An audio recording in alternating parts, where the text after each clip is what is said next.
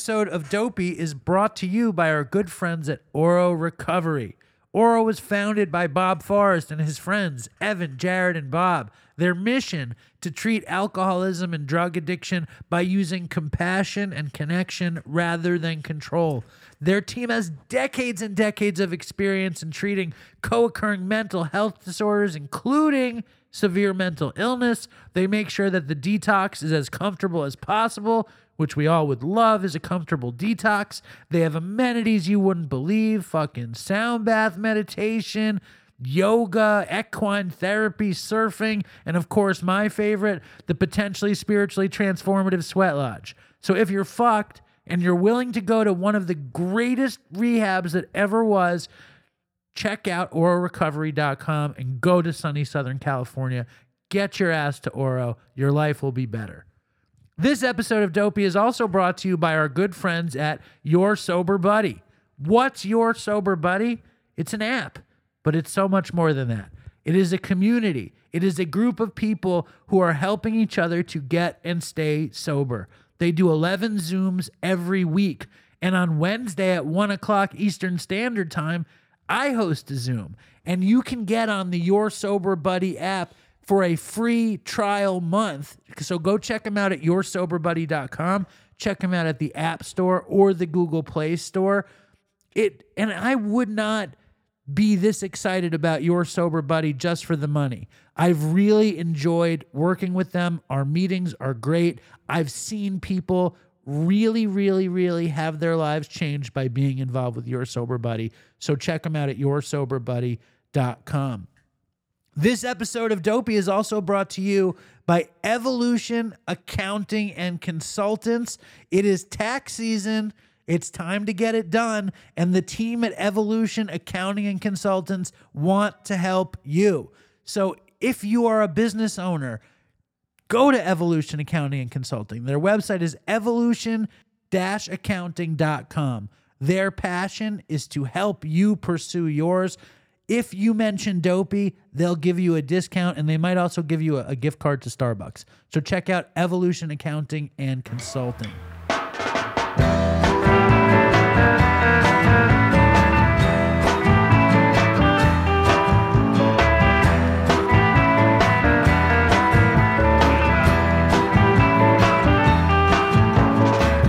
Hello and welcome to Dopey, the podcast on drugs, addiction, and dumb shit. My name is Dave. I hope you guys are well. I'm very well. Before we start the show, I want to give a huge shout out and congratulations to Katie B, Dopey legend. Hold on. No, that's not it. Yay. Fucking five years. uh, incredibly helpful, supportive friend, and dopey compatriot. So, congratulations, KDB.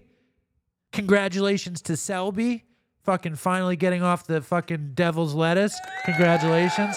He might be smoking the Girl Scout pound cake lemon fucking shit right now, but last I heard, Selby was doing well. So, congratulations. Shout out to all the stoners in the Dopey Nation. I don't hold anything against you if you smoke weed, but if you want to stop and you you you get a couple days without bud, I'll celebrate you, and I'll also celebrate you if you smoke. Whatever you want to do, let your freak flag fly. We're here to have a good time. Do you guys ever get logged out of Facebook on your computer? And then it needs your password, but your computer doesn't remember your password. And then it needs your phone to verify it's you. And then your phone asks if it's a new browser, but it isn't a new browser and your phone doesn't know. Does that ever happen to you? It happens to me constantly. It makes me want to fucking kill everybody. And it's because I'm using this old computer. This computer is old. This computer is from 2016 and I don't want to stop using it. And it's jam packed and it's going to break down. It's going to break down while I'm making a show, which is why I should switch to the Good Morning Dopey computer. But I'm, I'm a fucking sucker for nostalgia. All right.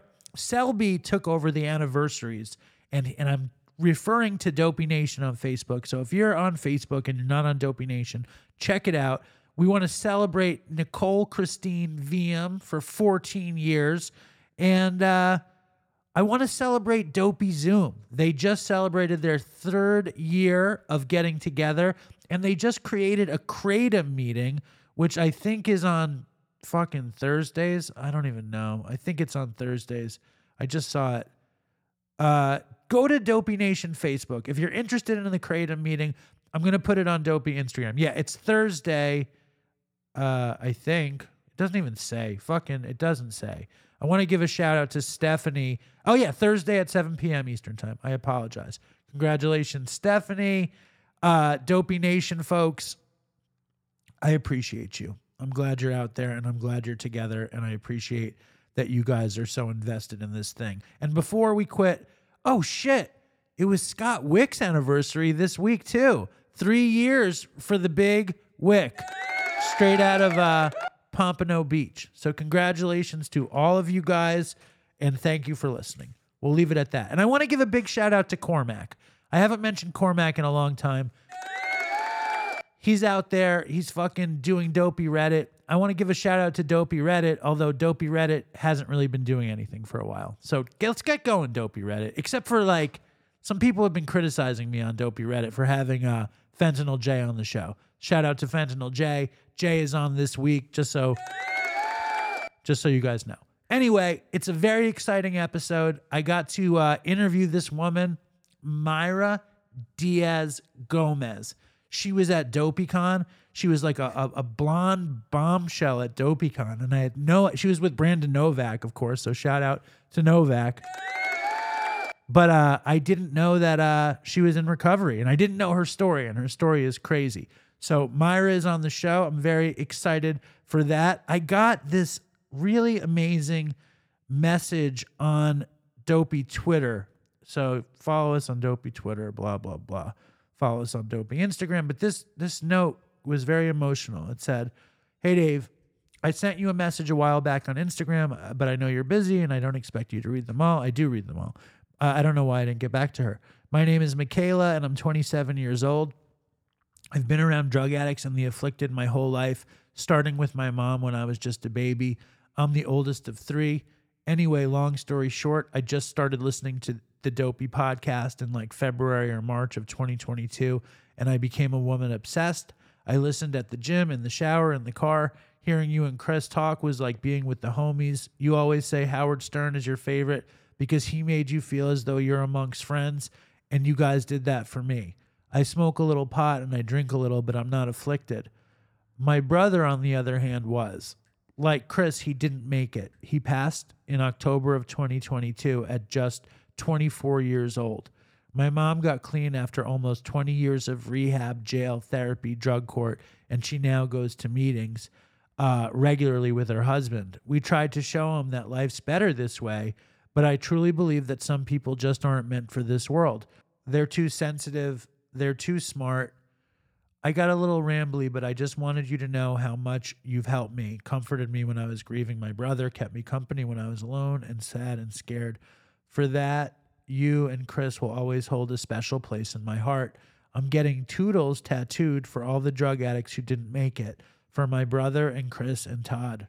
And I lost where I was going with this, or maybe I already said it. Anyway, I love you so, so, so much, Dave, and and stay strong, Dopey Nation.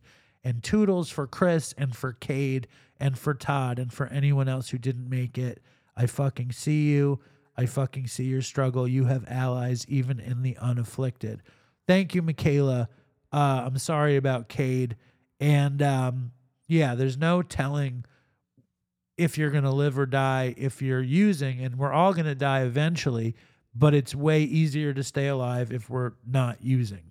It's, you know, especially in this day and age. So, yeah, please send in emails. Uh, if you lost somebody and you want to share about it on the show, send in an email, dopeypodcast at gmail.com. If you have a fucked up dopey story, that's always good. Send in a short, funny, dopey story. Five minutes should be the long end and send it to dopeypodcast at gmail.com. If you need Narcan or fentanyl test strips, send me an email to dopeypodcast at gmail.com and I'll send it out. I have a few snapbacks left. I have a shit ton of stickers. If you want any, email me. Also, if you want to support the show, sign up for Patreon. I've been putting out Patreon shit like hardcore this month. I'm doing a lot of just for today videos. Today, me and my friend Butchie did a real deep dive into spirituality and dopey and dumb shit. So check that out on Patreon. It's at patreon.com slash dopey podcast. If you love the show and you want to support it, support it there. I would really, really appreciate it. And then also, if you're looking for a place to do sober and fun stuff, you need to check out The Phoenix. The Phoenix is a free organization, it's a nonprofit organization designed to help addicts and alcoholics to have fun, to engage in the arts, to engage in athletics. They even have a fucking pickleball league. You go to thephoenix.org slash movement and you can find something fun to do. And if you're looking for something fun to do, uh, I think April 26th, I'm doing a Phoenix event in New Orleans. That's right, a Phoenix event in New Orleans. It's a sober kickoff to Jazz Fest. It's going to be, I think they're cooking crayfish and shit. It's going to be amazing. So if you want to go to New Orleans and, and hang out before Jazz Fest and do a sober thing, come meet me in New Orleans. And if you're looking to do something in your town, the Phoenix very, very well might be there arranging athletics and, and doing cool stuff. They are called the thephoenix.org, and you can find them right there. The greatest thing about being sober is is having fun.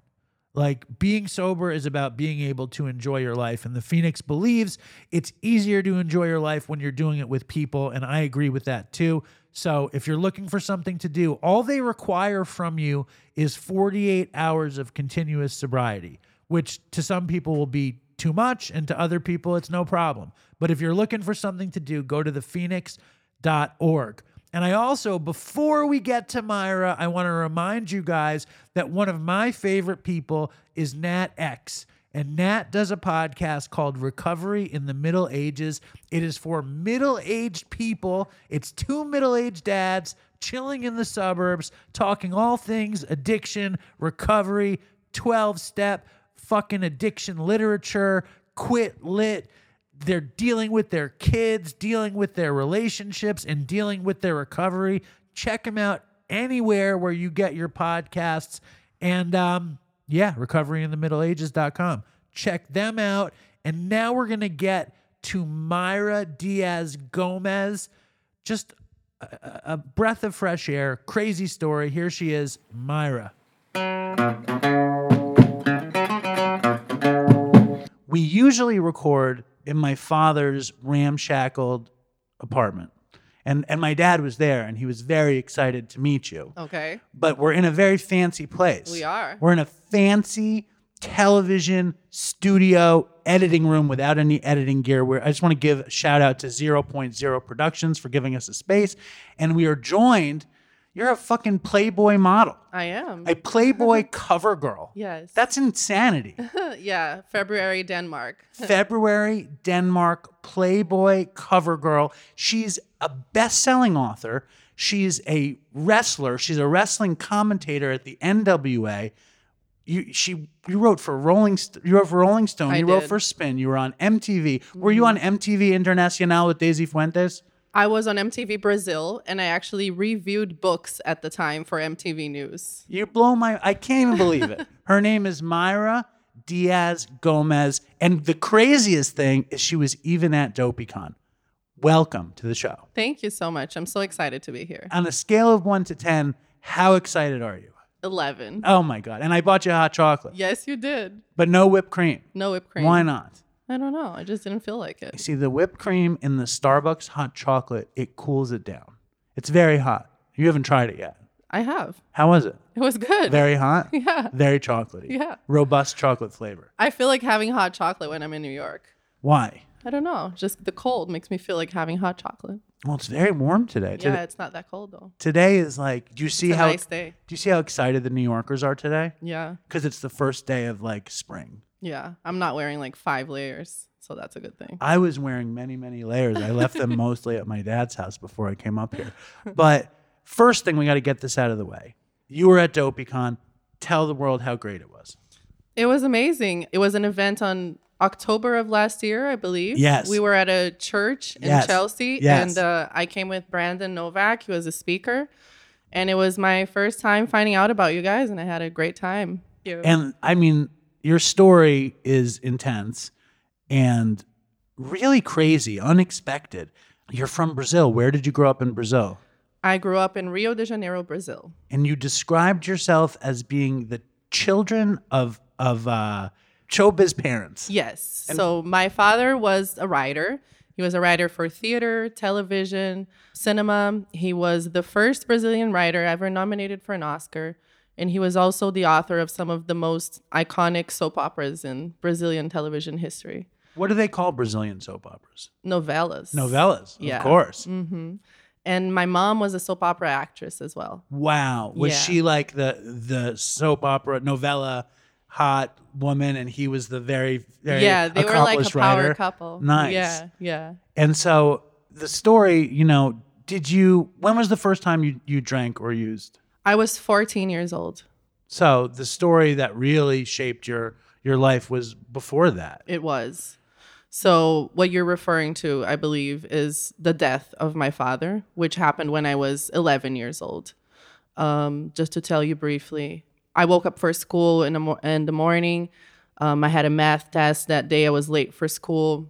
And um, my aunt, who lived with us at the time, told us the news that my parents had been in a car accident. So, they had traveled to this different city, Sao Paulo, to go to a theater and a play, and they were in a taxi accident. But at the time, the television network that my father wrote for had asked my aunt to prepare us slowly to receive these news because they were going to be big news. They, it was going to be in every television station, it was going to be on every newspaper cover. My father was a very, very respected writer, very loved by the entire country. I mean, he wrote the characters that everybody grew up with. So this was going to be big news. And that's what the network told my aunt at the time. So my aunt pretty much told us that they were okay and they were in the hospital. But I was 11. So you're 11 and your Yeah. aunt says, Mayra, your parents got into an accident, but Yeah. they're okay and they're in the hospital. Yeah. And I went online because I already knew how to log in. And there was a homepage that was like a news page. And the headline was Dias Gomes dies in a car accident.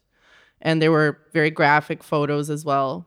That Just I so saw. scary. Such the I mean, it's like, wouldn't it have been better for your aunt to tell you? Absolutely. So how And- could that have even? I mean, your poor aunt, she got suckered in by those people, I guess. she never realized the effect that that had on me i think i don't know if she even realizes it today uh, because i think that the fact that i was lied to was a big part of why i became so rebellious i felt very that. very angry Right. you know very very angry i wish that i would have been told the truth rather than find out find it out that way You were know? lied to and you were be- betrayed. Yes, that's how it felt. But I was still a child, so I didn't understand that what I felt was betrayal.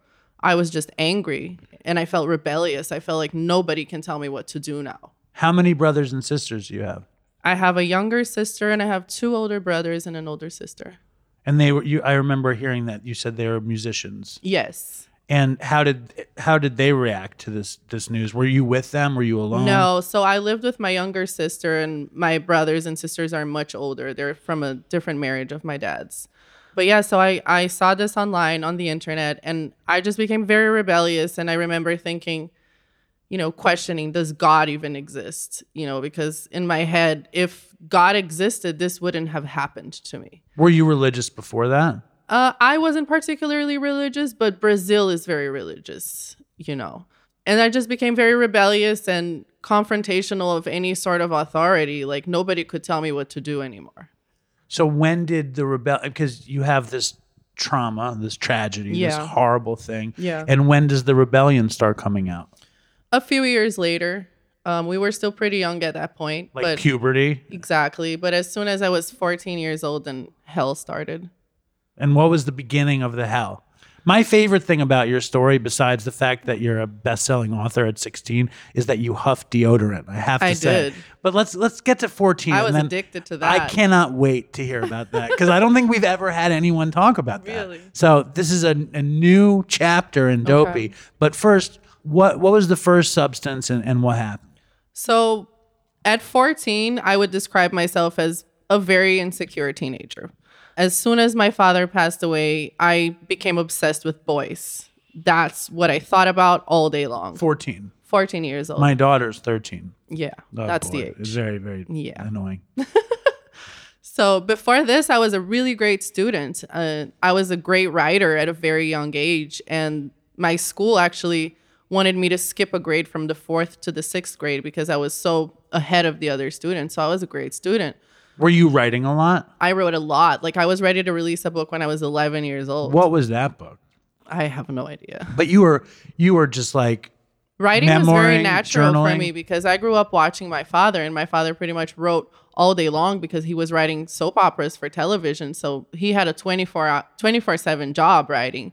So I grew up watching my father, and to me, this was a very natural thing. You he- write, Did people he write. Did he encourage you? Uh, Very much. And I started writing diaries when I was pretty much eight years old. And I wrote every day in my diary until I was 15. And That's I loved awesome. it. It was never an obligation to write, it was always something that I loved. I'm struggling writing. You are. I'm struggling writing. it's not easy. No, but it's amazing that you start so young.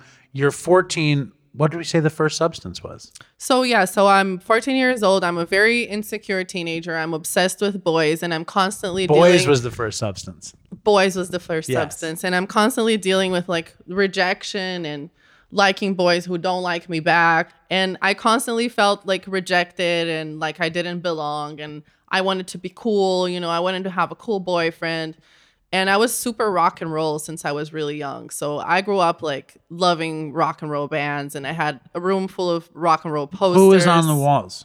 at that time i think it was marilyn manson and Oh, boy. papa roach Did you see the Marilyn Manson doc? The one with the with all the allegations and everything? Uh, i have not Oh my god. Yeah. You should see it. It's fucked up. I grew up idolizing Marilyn Manson, so that's part of like my rebelliousness of Sure. you know. Watch this movie though. It's crazy town. I definitely will. Okay. So you're a kid. Did you get a tattoo at 14? Because Mm-hmm. I did. My first tattoo was at 14. which one? It was a really ugly butterfly on my back that I got at this like illegal store in the back of a mall that allowed 14 year 14 year olds to get tattoos. And what is it still there? No, I covered it up. It was awful. You cha- you what did you cover it with? I tried to cover it up with wings, and then those wings looked even worse. They started looking like lettuces, pretty much. Right. Yeah, they were so ugly. And I had like five or six cover ups, and now I have roses and a skull. All right. Well, that's the the, the secret of tattoos. If Yeah. you don't like it, you can change it. Yeah. So- So, 14 years old, obsessed with boys, uh, obsessed with rock and roll, going to concerts. So I started going to concerts with my mom.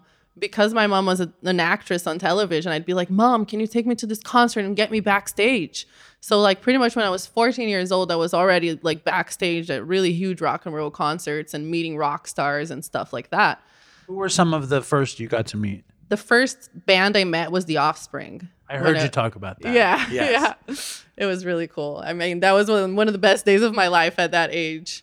Because it's everything you'd always imagine. Yeah, it was great, and like I idolized them at that time. Did you go to all those Rock in Rio shows? I did. Those seem insane. yeah, It's like They're tw- how many people are there? Like fifty Millions. thousand millions of yeah. People. may- maybe like a million people and Brazilians love American love rock and their roll. rock and roll. more than lots of other places. Yeah, like there's something like all those stories of like Guns N' Roses in Brazil and all those bands. There's like I think Yeah. I had Steven Adler from Guns N' Roses on Dopey, and I think he told a crazy Brazil story, Mm-hmm. I don't doubt that. but I, I don't remember now. Well, the Rolling Stones had their biggest concert ever at the beach in Copacabana. It was, um, I think, a million point five people. Did you go? I did. How I was, was it? 17. I camped out at the beach. That was something else that you I heard you say that your biggest regret is that you never got to meet a Rolling Stone. I haven't yet gotten to meet a Rolling Stone. If you could pick a Stone, who would you want to meet?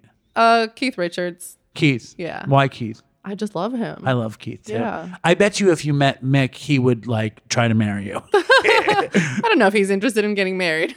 I think he I, I think he actually might be married again to somebody like I think your age. But I love Mick.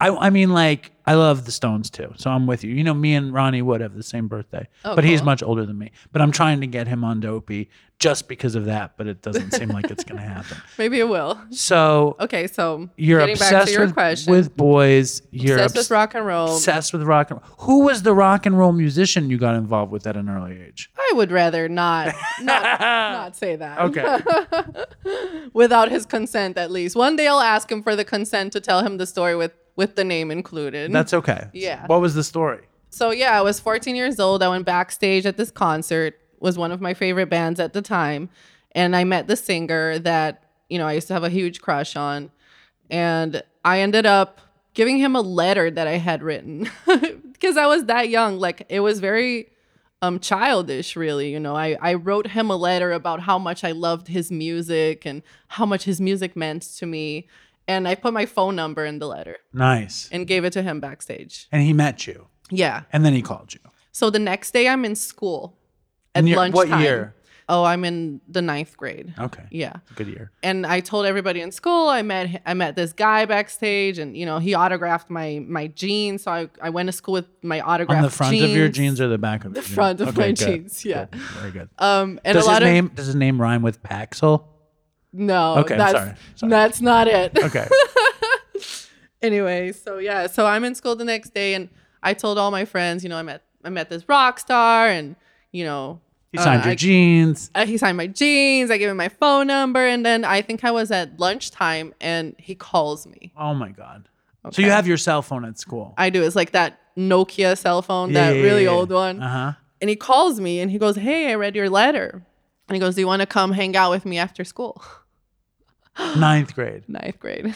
Is he? uh, Mind you, I looked a lot a lot older than than I actually was at the time. But this guy was definitely not like an eleventh grader, right? No, he was not. He was much older than me. Right. And so I I got one of my friends to come with me. My mom couldn't know about it. No. And I went to his hotel after school. Wow. Yeah. And I remember getting to the hotel lobby and I was kind of like, well, how do we reach him now? Like, we can't just go to the lobby and say, hey, can you call up this rock star? They're going to be like, no. Um, so I remember we were at the lobby and some of the other band members came down and they were like, oh, I recognize you from the concert yesterday. Do you want to come up and smoke weed? Yes. So I, would. went I upstairs. would love to come up and smoke yeah, weed. and smoked weed with the band for like the first time. I think I'm not sure if that was the first first time, but it was one of the first times that you smoked that I smoked pot. Hold on, I, I have a question. What was in the letter? It was basically talking about his music and his lyrics. Like I was a writer at that I point, know. you know, so it wasn't some cheesy letter. It was like talking about his lyrics and what they meant to me, and that I was going through depression, and his lyrics helped me. And your book hadn't come out yet. No, Amazing. no, not at all. I'm in school at this point, right? So yeah, so I went up with the band. We smoked weed. I remember I got really paranoid. Like I didn't know how to deal with the high, and I hadn't seen the singer of the band yet. So we smoked in the room with the other band members, and then they were like, "Hey, so and so would like to see you." So I went downstairs, and he was giving an interview to a radio station, and he came and hugged me and was like, "Hey, thank you for coming." Blah blah blah. was super sweet, but obviously he was flirting with me. And he said You want to come up to the room with me. And at that point, like I ideal idealized this whole thing and had these fantasies about it, but they had never become reality. And the matter of fact is I was 14 and I had no experience. So I went up to the room with him Oh boy, and I actually got really, really scared. That's a that's a good a healthy fear, I think. Yeah, I was like standing by the door, and I remember I said, I don't want to go into the room because I was that scared. Um, and he said, Yeah, that's cool. We can go to the mall or something. So we were Nice. going to go to the mall. And he came out with his boxers and he said, Here, you can have my boxers. And if you want, you can tell your friends at school you had sex with me. Then I got so, so terrified after I went up to his room that I, I escaped the hotel and I never went to the mall with him. And, uh, and then you know, I went back home. I actually forgot his boxers in the taxi because I was high. Wow. Yeah, and I cried about it for like the entire month. I remember calling like the taxi company. So and- you cried because you lost the boxers. Yeah. Even though you decided not to go to the mall. yeah, because once he left, I went into this deep depression because he had left, and this was a theme throughout my whole life because of my father dying. I always had this fear that people were going to leave and never come back. But you didn't want to go to the mall because he skeeved you out because he wanted you to go. I in didn't, room. but the fantasy was still there. the fantasy wasn't ruined. But the fantasy wasn't ruined. but you didn't regret not going to the mall. I did regret it. Okay. Yeah, I did regret like, it. you were high too. You yeah. were probably fucking yeah. freaked out. I was freaked out. It makes And, sense. I, and then I just cried about it for like a month. Like, I'm never going to see this American rock star ever again. You know, I live in Brazil. You know, this, I don't know. I didn't know what my future was going to be. I just thought I'm never going to see him again. And now I'm in love with him. I love him. You That's know, yeah. those kinds of feelings. Did you regret not going into the room too? No. Okay, good. I think I realized that I wasn't ready to have sex. Wow, you- Yeah. it's amazing that you didn't go into the room. Yeah. I mean, I think that's a life changing moment. Yeah. And so you're, and we didn't get into the drugs at all. You smoke weed. Are you Right. drinking at that point? not yet. So then after this happens, I kind of go like, you know, this is what rock stars do. This is what cool people do. This is what the cool characters in the movies do. You know, Meaning drugs are high and- cool and drinking. So it was very glamorized for me. You know, it was a way that I saw of being cool. And once I realized like it gave me more confidence and stuff like that, that was it for me. What was the first substance you fell in love with? It was weed and then alcohol and then cocaine, I think. Weed, alcohol, cocaine. And you had smoked a little bit before that experience at the hotel. And when was the first time you drank? God, I don't remember that at all. You were but little. at that time, like the kids at my school had parties, like big parties that served alcohol. Like kids were drinking at like 14, 15, 16 in Brazil. Is that the way it is now? I think that's how it is so, everywhere. Right? Yeah. See, my daughter, I don't think she's drank yet. And she's 13. And I know it's coming any second. That's good. What do you mean? That she Oh, that hasn't she yet? hasn't yet. I know, but it's like it's it's a weird Maybe she'll be more conscious. I mean, I think she I feel like this generation is a little bit more conscious, don't you? Well, I was actually having a conversation about this recently, and I said that I think it has to do with the addiction on the phone. That they're so obsessed with their phone. That's that, the addiction. That they're not obsessed with alcohol yeah, and sex. it's like social media, TikTok. yeah, but some somebody in the audience was like, "No, he had kids that were, you know, on the phone, but still fucking and drinking and stuff." Gotcha. Um. So when was the first time? Uh, when did you start doing the huffing, the deodorant? Right. So from that point on, you know, drugs became my thing. So I I fell in love with using drugs. Like I I wanted to experiment everything. I wanted to be like the characters in the movies. I wanted to be like the rock stars. Totally. And at the same time, you're developing your book. How do those things go So together? that hadn't happened yet. So at this point, I'm just doing lots of drugs and experimenting with like everything possible. Like I remember I bought this book about drugs that talked about all the different kinds of drugs and I just went through it like, oh, I haven't done this one, I haven't done that one. I wanted to do them all. I wanted to have e- every possible experience. And like it was my way of rebelling, but you know, I was also dealing with the trauma. I didn't realize that I was still dealing with the trauma of my father's death. M- medicating yourself. Exactly. And when I didn't do drugs and when I wasn't obsessed with the boy, I would always be in depression, you know. So I I was trying to find that that internal thing with external things. You know, I was trying to find the a cure for my emptiness, pretty much. Something on the outside to change the way you feel on the yeah inside. exactly Yeah. and so i start using all all different kinds of drugs and you know at that point my mom was dating a guy who lived in a different city so she was gone pretty often during the weekends Who stayed with you? uh, my aunt or um The a same couple aunt. of people that worked with us at the time Same aunt. yeah and, but i would throw these parties in my room at that time so i would invite like 20 people into my room and have like lots of drugs and experiments everybody would kiss each other we'd have like these kissing games Nice. So you'd have these weird drug kissing parties. Yeah. And what kind of drugs were you taking and how does the kissing game work? So I think the drugs were they are Brazilian drugs that I wouldn't know exactly how to explain to you. But they're called Lola and Lança Perfume. Wow. So you inhale them. You put them like on a piece of clothing and you inhale them. And it was very popular in parties and carnival in Brazil. Interesting. Yeah. And we don't know what it is.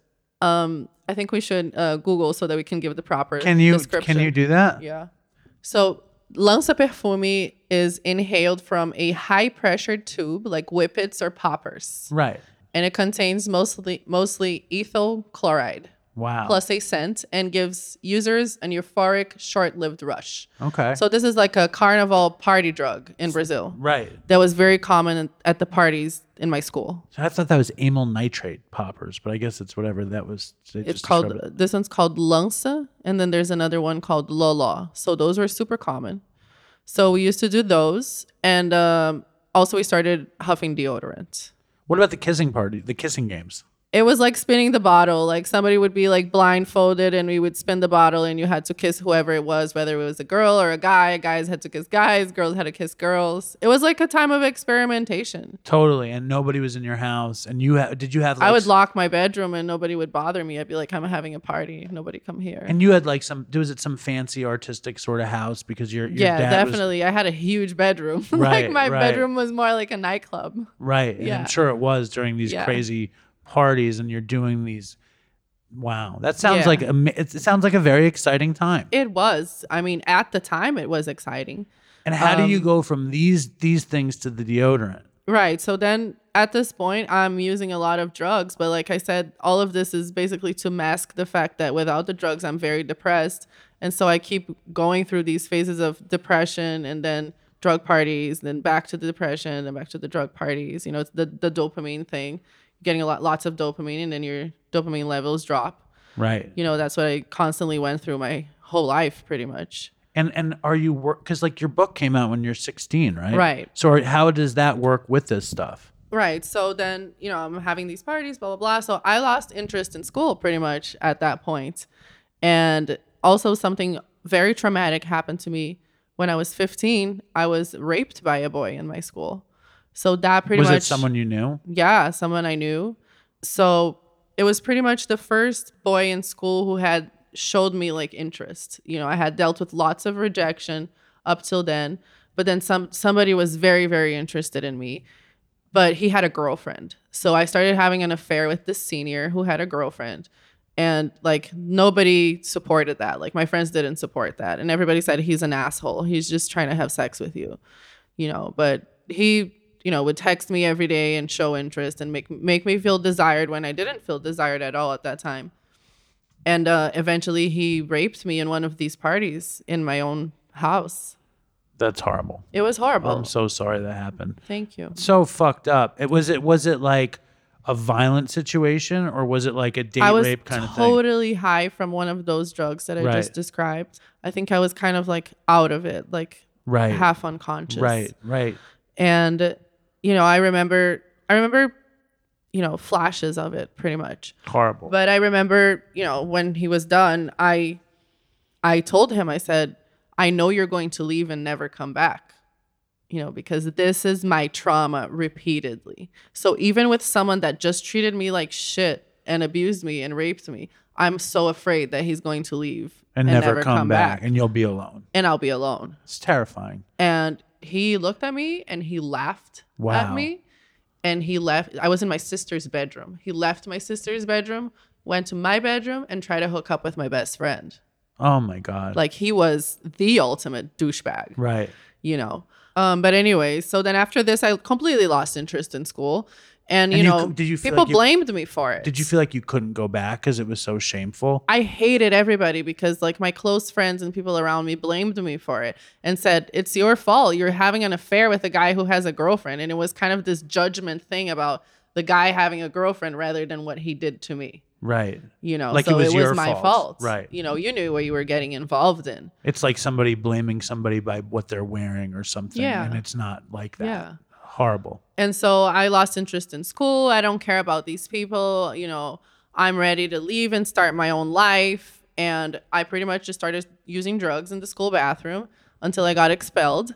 My what were you doing in the bathrooms mostly? Uh, Lança and Lala and deodorant. How did you hit the deodorant? Like, Where did that come from? So I remember a kid in school told me that you could get high by uh, huffing aerosol. And we tried doing it like straight into our mouths. Wow. and it was really disgusting, to be. obviously.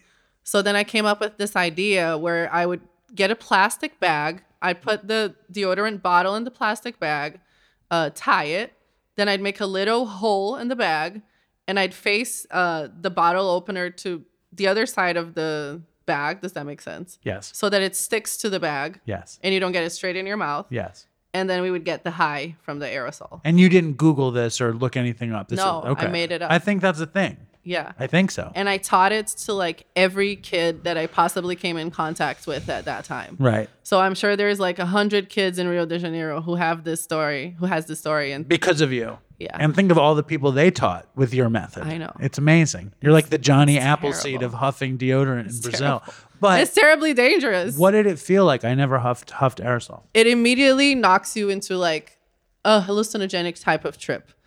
So it's very fast. It lasts maybe like 15 minutes, 10 minutes long, but you just go into a different reality. Were you taking psychedelics then too? Yeah. What were you taking? Uh, I did LSD, I did ecstasy, I did uh, mushrooms.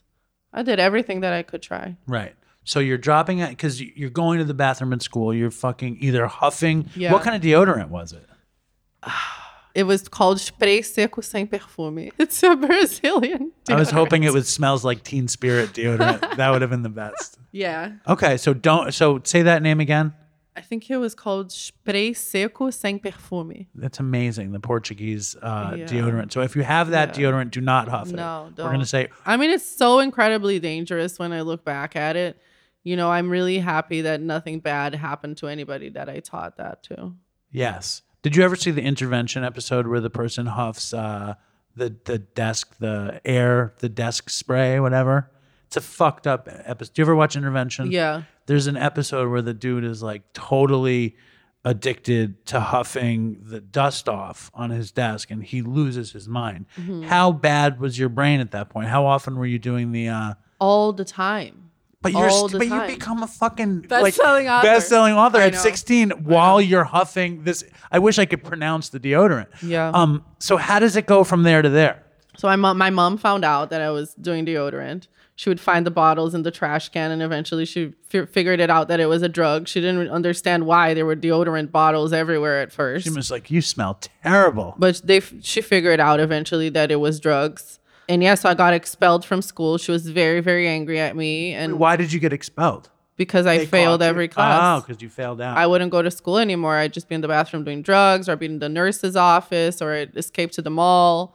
You know, I'd, I'd be hiding somewhere in school. My school was really, really huge campus. And she's like, What are you going to do with your life? We've invested so much money in your education. You know, I was in one of the best schools in Brazil. I was in the American school. That's how I can speak English. Your English is fantastic. Thank you. I think I'm stumbling a little bit here and there, but I'm trying. Way. You're, it's fantastic. Thanks. So then she's like, What are you going to do with your life? And I said, Well, I'm going to write a book and I'm going to be a best selling author. And she's like, What are you going to write about? I said, My dad dying, my depression, the drugs, the rape, everything that happened to me. And she was actually really supportive. She said, Yes, absolutely, do that. Amazing. Yeah. And so I started writing and I wrote it in six months. So I wrote it like every night through the night, um, Using. using. Yeah. What would you mostly use when you were writing? Just weed and stuff? Yeah, I think it was weed and alcohol, like wine, or so I would be drinking something. You're like an old school beatnik, drinking your Yeah. wine and Yeah, smoking weed much. and writing. Yeah, totally. Those were my favorite books. Were the Beatniks and the Junkies. So were you into that then? Yeah, I Who did loved like, like? Jack Kerouac yeah, and yeah. Burroughs, and I loved Baudelaire, like poetry books Sure. by Baudelaire. That was like my kind of literature for sure. You know uh, S.E. Hinton, who wrote The Outsiders. Yeah, and she I wrote that loved when, The Outsiders when she was 16. It was my favorite book in eighth grade. was that like a thing in your head? If she could do it, I could do it.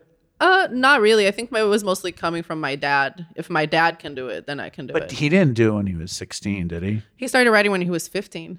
But he didn't get a best-selling book, did he? no, no. I'm just amazed by that. Like, Yeah. forget everything else because we, we have a whole life ahead of you. But it just, it's so incredible that you accomplished that. Yeah. Um. So you funnel all? Did you funnel all of that life experience into the first book? yeah, it was very like cathartic. Like, And, and Dopey Nation, the book is in Portuguese. I yeah, would have read it. Uh, but I'm working on the translation right now. so we're gonna next time you come on, I'm gonna read the book and we're gonna talk I about hope that book. by the next year, I'm gonna have it ready. and you had all that horrible stuff and, and of your the tragedy trauma Yeah. of your life in that first book. I did. But was it was it from first person or was it about a character? So I, I at when I first wrote it, I didn't want to tell everyone that that was really me. So I would kind of like say, "Oh, it's half fiction, half memoir," but it was mostly memoir, like 99% of memoir.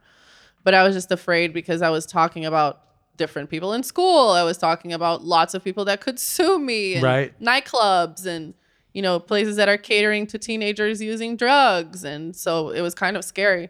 So I didn't really say that it was a memoir right away. I would say like, oh, it's kind of a memoir, but it's kind of a fiction. changing names to Yeah, protect the innocent, the guilty yeah. kind of thing.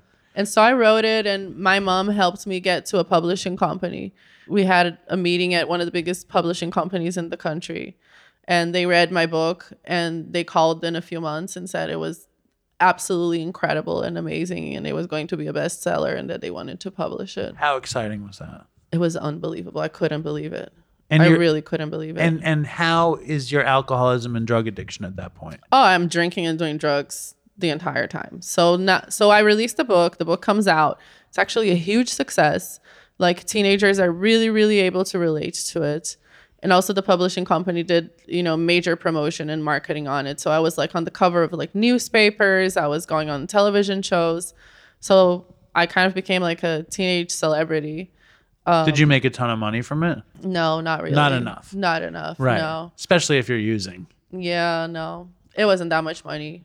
But that wasn't what I was worried about at the time. Like, what really meant mattered to me was that I was affecting people's lives. Like, it was very, it was very life changing that these really traumatic experiences were helping other teenagers. You know, and so that that really changed the game for me because I became a professional writer. I wrote two more books. I started writing for the newspaper. I became a journalist. All these things happened because my book was successful and it gave me the confidence to keep talking about my experiences. So 19 years old, now a bestseller, going on television shows. People are asking me, you know, Like you're on talk shows and all that stuff. And, Yeah. and they're assuming that you're not a drug addict. exactly.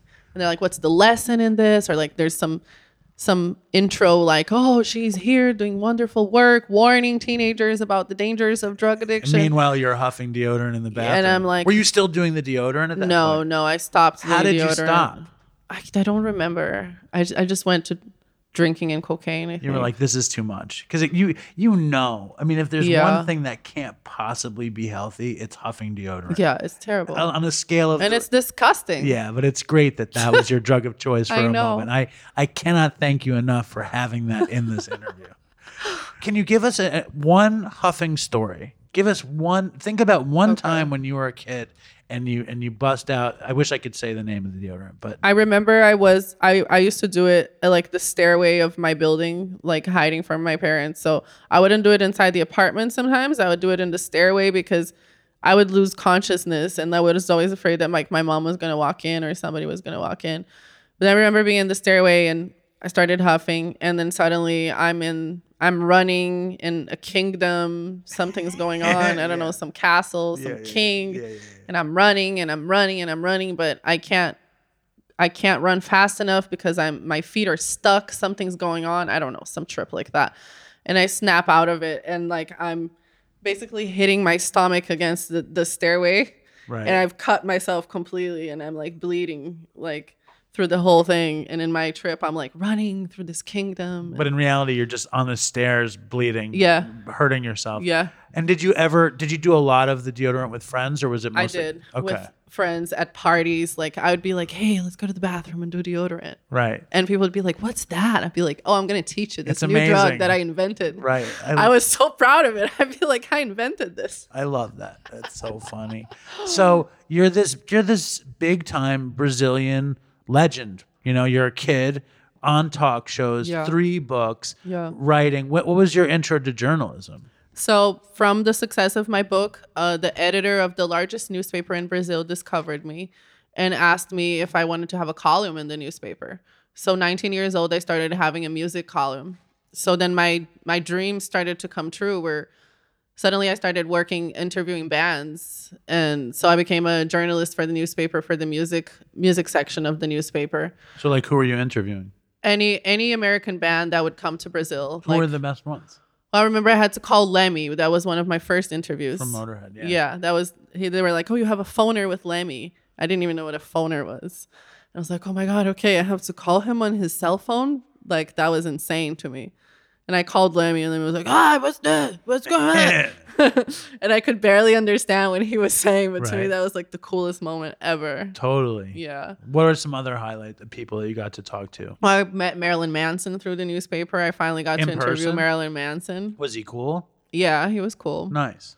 uh remember the used i was big the used fan but it was pretty much any like rock and roll band that came to brazil if they could give it to me they would yeah so i started working as a reporter for them and then from people recognizing me from the newspaper i started getting invites for like other magazines and other newspapers and television shows so i had my own column on mtv news where i reviewed books pretty much beatnik and junkie books And you would talk. You would be on camera. yeah on camera And were you very glamorous at this point? I think I kind of was. You were- yeah. 'cause, I mean, it's like- kind of was. Because like the latest thing I saw was that you are the new Hollywood it girl. Oh my God. Playboys found their new Pamela Anderson. Oh God. And so when you were a High teenager, praise. when you were a teenager, were was were you very glamorous and like I was glamorous, but I had kind of an emo style at that point. Those were like the emo times. I had like my lip ring and my like black hair with the bangs. yeah, yeah, But I was always kind of glamorous in the sense that I always liked to dress up and and look good and get my hair and makeup done. So from there, do you go? When do you go to LA? Like, how often are you? When I was a kid, I worked for MTV too. You did? I did. What did you uh, do? Oh God! When I was a kid, I was an intern on this show that was a it was a high school music magazine show, and I was in I was in high school, mm-hmm. and so at first I would just like we would watch videos and kind of write about it, and then we really wanted to be on MTV, so it was me and my best friend were interns there, so we would go to 1515 Broadway, the center of MTV, and we'd mm-hmm. walk around to meet people. And we would like, we met like Kurt Loder, we met the first cast of The Real World. like it was like a thing. And then we wound up on the show. The first thing we did is we went with the hair metal band Slaughter Oh my god. to uh, Giant Stadium for them to like sign records at That's a Tower awesome. Records in New Jersey. And we went out there in a limo, and I'm sitting on the floor in the limo, and I'm not using at all. Like my addiction hadn't started close, but I, I was. The, the limo was packed, and for some reason, like I think I was sitting on the floor, and I got so car sick that when I got out of the limo, I just threw up all in the street and right in front of slaughter Oh my. God. And then we like went to some toy show. I wound up producing a show for them much later. And and then I in my first most professional job when I was a kid, I, I made a music magazine show and got to interview musicians. So we're, we That's ha- amazing. So it's like We have some similarities A lot of there. I, I mean I didn't get to huff deodorant, but besides that, I think and I wasn't very glamorous, but besides that, I think we have a lot of similarities. That's awesome. And I never got to wrestle, but besides that, I think we have a lot of similarity. And I didn't write a best-selling book when I was Yet. not yet. Exactly. We got to talk about that in a Yeah. bit. So you go to Los. What makes you go to Hollywood? okay, so then, you know, I'm working as a journalist, I'm writing for all these different magazines. But throughout this whole thing, I still have that feeling of emptiness. Even being very successful, even with my dreams coming true, essentially, and having the job of my dreams, having my books come out, having people recognize me, I still felt empty inside and I still felt depressed and I still felt that I was dependent of that male figure that I didn't have and I was constantly in codependent bad relationships you know because because of this necessity to have that male figure in my life and I attached myself to people that were not the best people for me because I didn't want to lose them. That's you the worst when it, especially because it's all in the wake of your father, Yeah. who was so close with you and so encouraging to you, and you lose him, and, Yeah. and the fact that the loss of him, you know, like who knows if you would have been an addict or an alcoholic if that hadn't happened, Mm-hmm. Yeah. but because it did, it doubles down on this needing.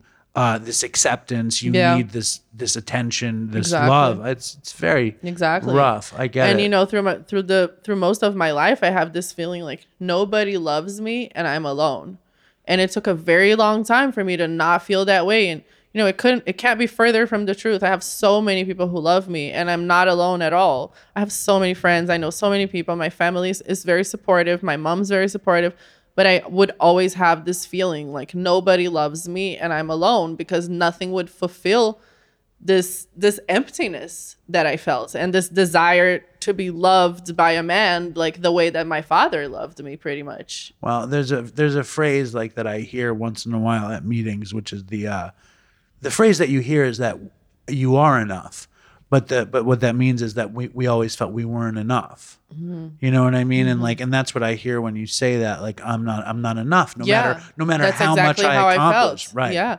And I sometimes still feel like that. Me too. You know, and I have to catch myself because that often comes back to me and I think like you're not doing enough. I can be doing so many things that people can only dream of and still be feeling that way. I feel the same exact way. And I mean, again, I'm not at your level and, and doing the same things that you're doing, but I I always need more uh, of everything. Mm-hmm. If I get like a hundred nice comments and one bad comment, Same. I'm, I'm only on the You're going to bad focus one. on the bad one. And if and, I, and if I get a hundred nice comments, it's not enough. you want 200. Uh, yeah, I want way. I want all of Yeah, them. It's like yeah. it's crazy. It is. the whole. Yeah. You know, and then like how you fill the hole. You know, Mm-hmm. the idea. I mean, in twelve step recovery, the idea is you fill the hole with spirituality, Mm-hmm. but that's hard to do. Anyway, let's get to you. Why? let's go to LA. Why did you go to LA? So I'm 21 years old. I still I I released another book and I still feel like that. And this at this point I have an idea. I'm going to move to Hollywood and I'm going to be a rock and roll journalist in Hollywood. And I feel like this is also another theme of my life and at many moments when I felt low or when I felt in some type of rock bottom, I will always have this crazy idea that everyone else will think is insane and in my head it's just going to work.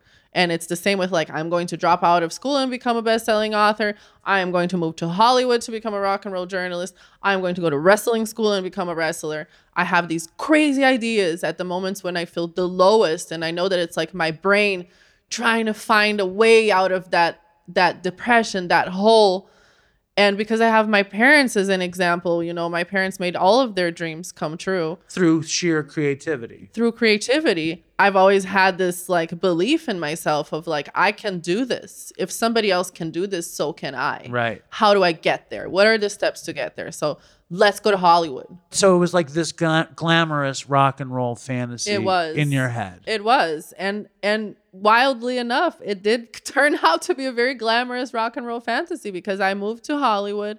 I met a guy that I eventually married. So we, I met someone right away, How did you meet him? interviewing him for the newspaper. Was it Diplo? No, I know it was a DJ, right? it was not. Diplo. Was it Skrillex? Okay. And like I got married pretty much in six months. Why did that happen like that? It was a whirlwind romance. We fell in love. I didn't want to go back home. You know, he said, "Let's get married." That's we were great. we started living together like in our first week together. And that's part of my codependency, you know. Like I would I would jump into relationships right away and start living with the person. And like the marriage could solve everything because Yeah. now I have my person. Yeah, but I did have a very happy marriage actually. A lot of my dreams came true. Like my first ever job in Hollywood, I was a reporter at the red carpet for the movie New Moon, you know, the sequel of Twilight. Yeah, yeah, yeah. So my first job was like this insane red carpet premiere with hundreds of screaming fans and Robert Pattinson and Kristen Stewart.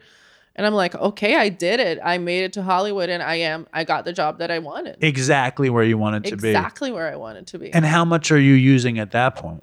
Um, so luckily for me, once I moved to the United States, I always felt so aware that I was an immigrant and that I could mess up everything by doing something wrong that I didn't use as many drugs as I did when I lived in Brazil.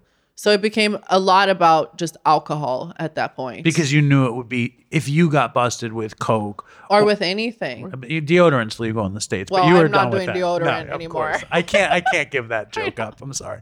Um, so you decide basically self-preservation is if I'm gonna be in America, I'm gonna just drink because I don't want to get deported.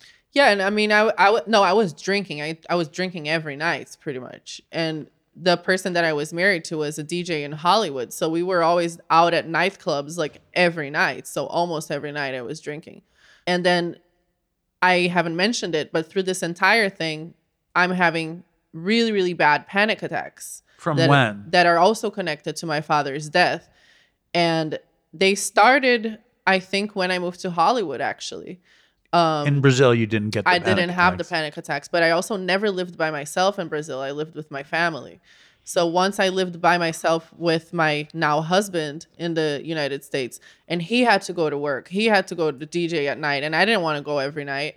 You know, I'd I'd stay at home sometimes, and that was his job. That's what he had to do, and I would have these horrible panic attacks where I would be convinced that he was never going to come home ever again. How old were you when you moved to the states? Twenty one. So you were a kid. I'm 21. You're 21 years old. You'd I'm only married live now. Mm-hmm. with your your family, and you meet this man, you f- fall in love, and Yeah. Mm-hmm. you marry him, and then you have these panic attacks. Yeah.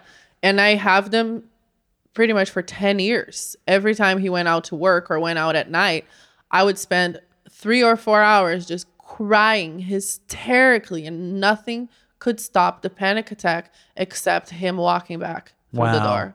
And you never you never tried to medicate it with with benzos. Oh or no, I was no, I was drinking through it. You know, so it was always drinking. I'd be at home drinking. And then of course the drinking would make it even worse. And then the next panic attack would be even worse. So I was really just making the panic attacks worse and worse with the years. You know, and part of the reason I got sober is because the panic attacks got so, so, you know, controlling. Like they controlled my life so much that if I didn't do something about it, I was going to kill myself because I started feeling like I was going to die every time I was having a panic attack. And I wanted hell, to die. Right? It was hellish. It was. and I guess what you found out it was the alcohol. It was the alcohol. But let's talk about the last stage of your drinking. Like, Mm-hmm. what's your life like? Or does it affect your work? Does it affect your marriage? Mm-hmm. What What is that? And are you waking up and drinking? Yeah. So, of course, all of this affects my marriage very much. Imagine being married to someone who has a panic attack every time you walk through the door. That's extremely stressful. Yeah. You know, It- it's like I feel really bad when I think about it through that perspective, but there was nothing that I could do about it at that time. I didn't know any other way to go about it. You didn't choose. It's not like you chose to have No. panic attacks. No. You don't. So now sometimes you have shame about it. I, it's not shame, but like I can understand how it was very difficult to be in a relationship with me when this is the way that I acted when he had to leave the house. Would you get jealous? Absolutely. Because he's DJing. I was very jealous. it's a nightclub. It's a world of Yeah. like hot people and Yeah. all this shit. Yeah, and it's amazing because nowadays I am so not a jealous person. Like my personality is so incredibly different than how it used to be at that time. But yeah, it it did affect my marriage. And we went through lots of stuff during our marriage as well because he had an ex-wife who had a restraining order against him. She was a very famous actress. Was it Halle Berry? No. Okay. I love your guesses though. They're great. Um, and she pretty much hated me and decided to make our life hell. And she would like stalk us. She would like follow us at different places, hoping to have him arrested for violating I'm the sure restraining he's order. like, fu- she's pissed. He's with this hot young yeah, and I'm super Brazilian. young. You know, yeah.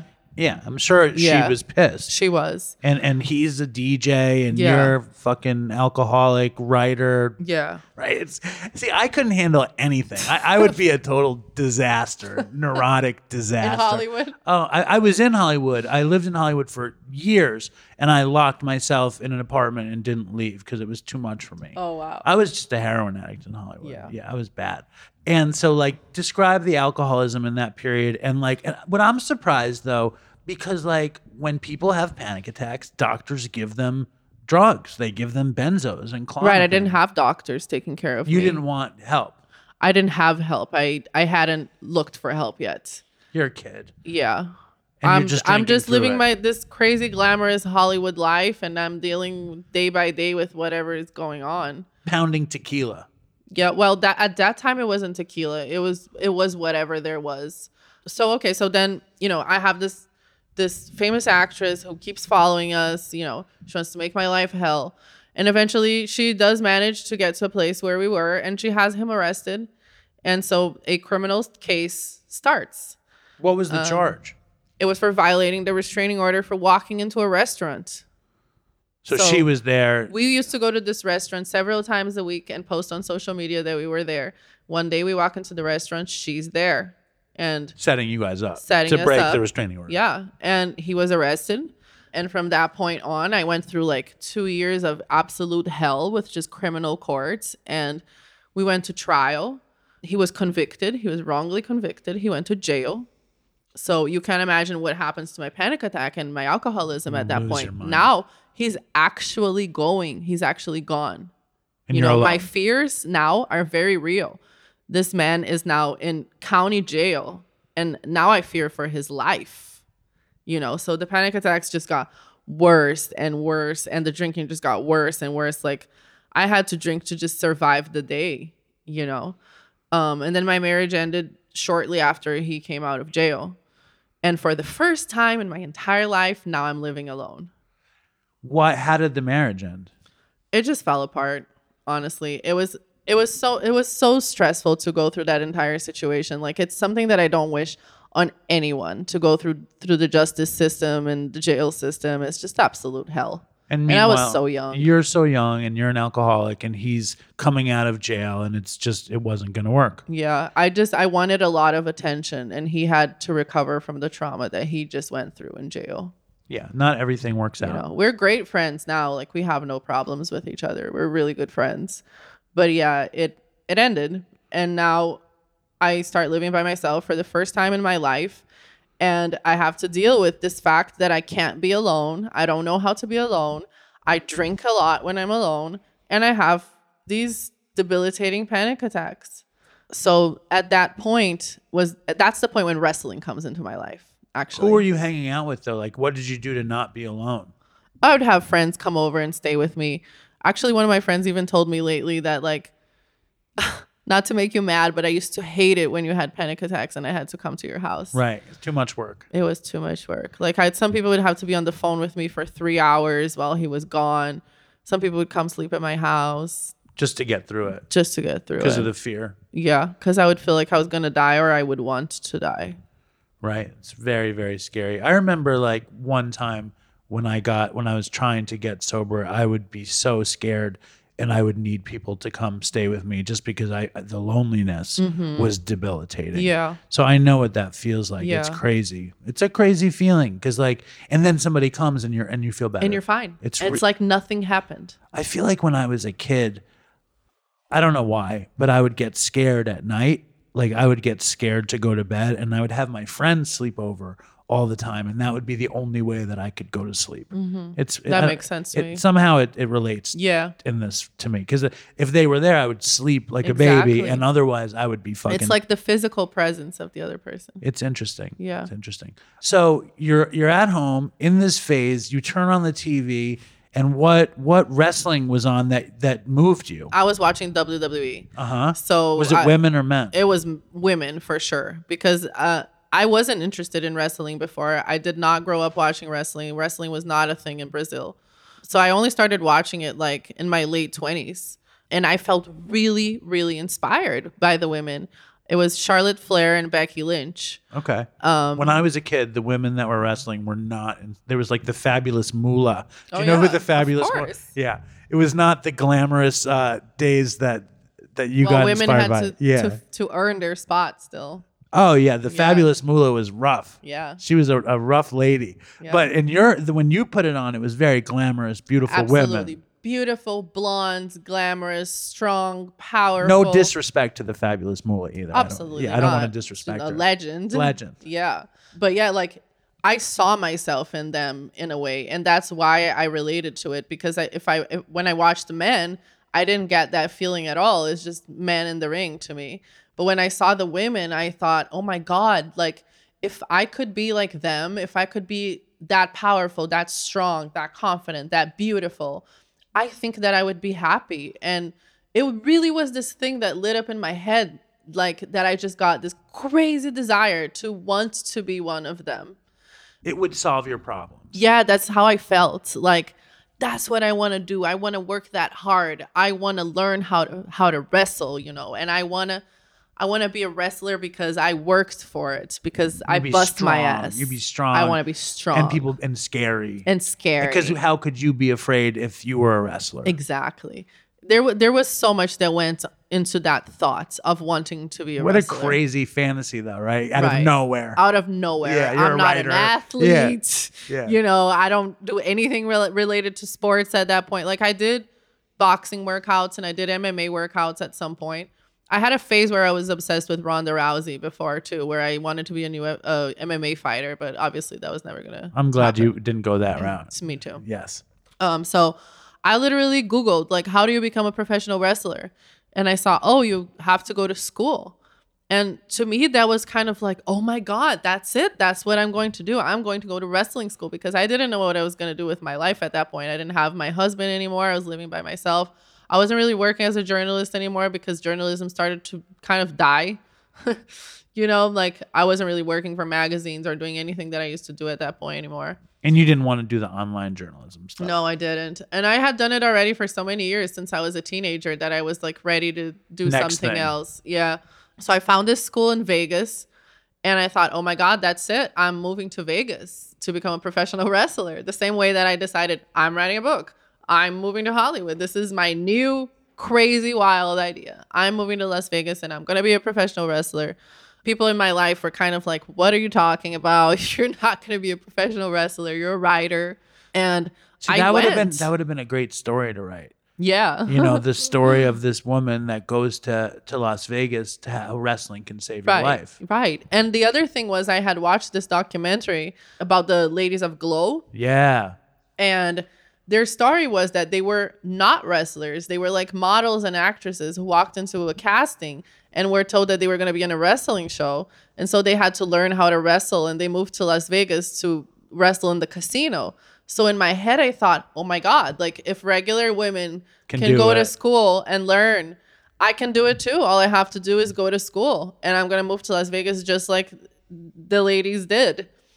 And I did. I moved to Las Vegas like literally the same week, a few days later. I didn't know how, how I was going to support myself. What did your know- mom say? I don't know. My mom was kind of like, What are you doing? But at the same time, my mom is like supportive of my crazy ideas. Well, you had succeeded and, and, and you were I mean you had gotten a divorce. You Yeah. were by yourself. And it's like it I, I bet you she respected the artist in you. Yeah. She had spent like a couple of months with me during the separation also. And like she was happy that I found something that I wanted to do. And also like once I started sending videos of me in school and it looked like I was actually doing something real, it was kind of like, oh, okay, you know, maybe maybe she'll become an athlete and this is what's gonna help her. How's Um, how's Vegas with the alcoholism? Oh, I'm drinking every night. So I'm going to wrestling school during the day, but I'm drinking every night. I'm sitting in the hotel lobby and drinking. Were you gambling? No, I don't have a gambling uh problem, Um, thankfully. yeah, me neither. Yeah. But uh were you, were in the casino bars just getting Yeah, and I would just like go from hotel to hotel because I'd be like, this week this hotel is the cheapest. Now the price went up because it's the weekend. You know how Vegas is super cheap during the week, super expensive during the weekend. So Right. I'd have to find a different place during the weekend. Stay there for a couple days, then find the next cheap place for the next week. So it was like constantly moving around the entire city. I stayed like in every hotel pretty much. And how was wrestling school? So the first day that I ever walked into wrestling school was probably one of the most scary days of my entire life because I mean, wrestling is a very serious sport, right? It's very serious and you can get hurt, you know. And I'm not an athlete. I don't have great cardio. I don't have the strength. I don't have the flexibility. I don't have any of the aspects that are needed to become a professional wrestler at that point. But I do have the desire to do it, which is something that, you know, has moved me through my whole life is just like, I'm to do it, you know, and I don't care, whatever it takes. And I remember like the first day at school, the trainer kind of like tests you out to see if you're tough enough to stick around. Because if you don't come back after that first day, then you're not tough enough to be a professional wrestler. So what do they do to you on the first day? I the first thing I think he made us run like 20 laps, 10 laps, like something like like a lot of laps. And um I remember running and thinking in my head like what the hell am I doing here? I'm insane. Like I hate running. I hate cardio. What am I thinking?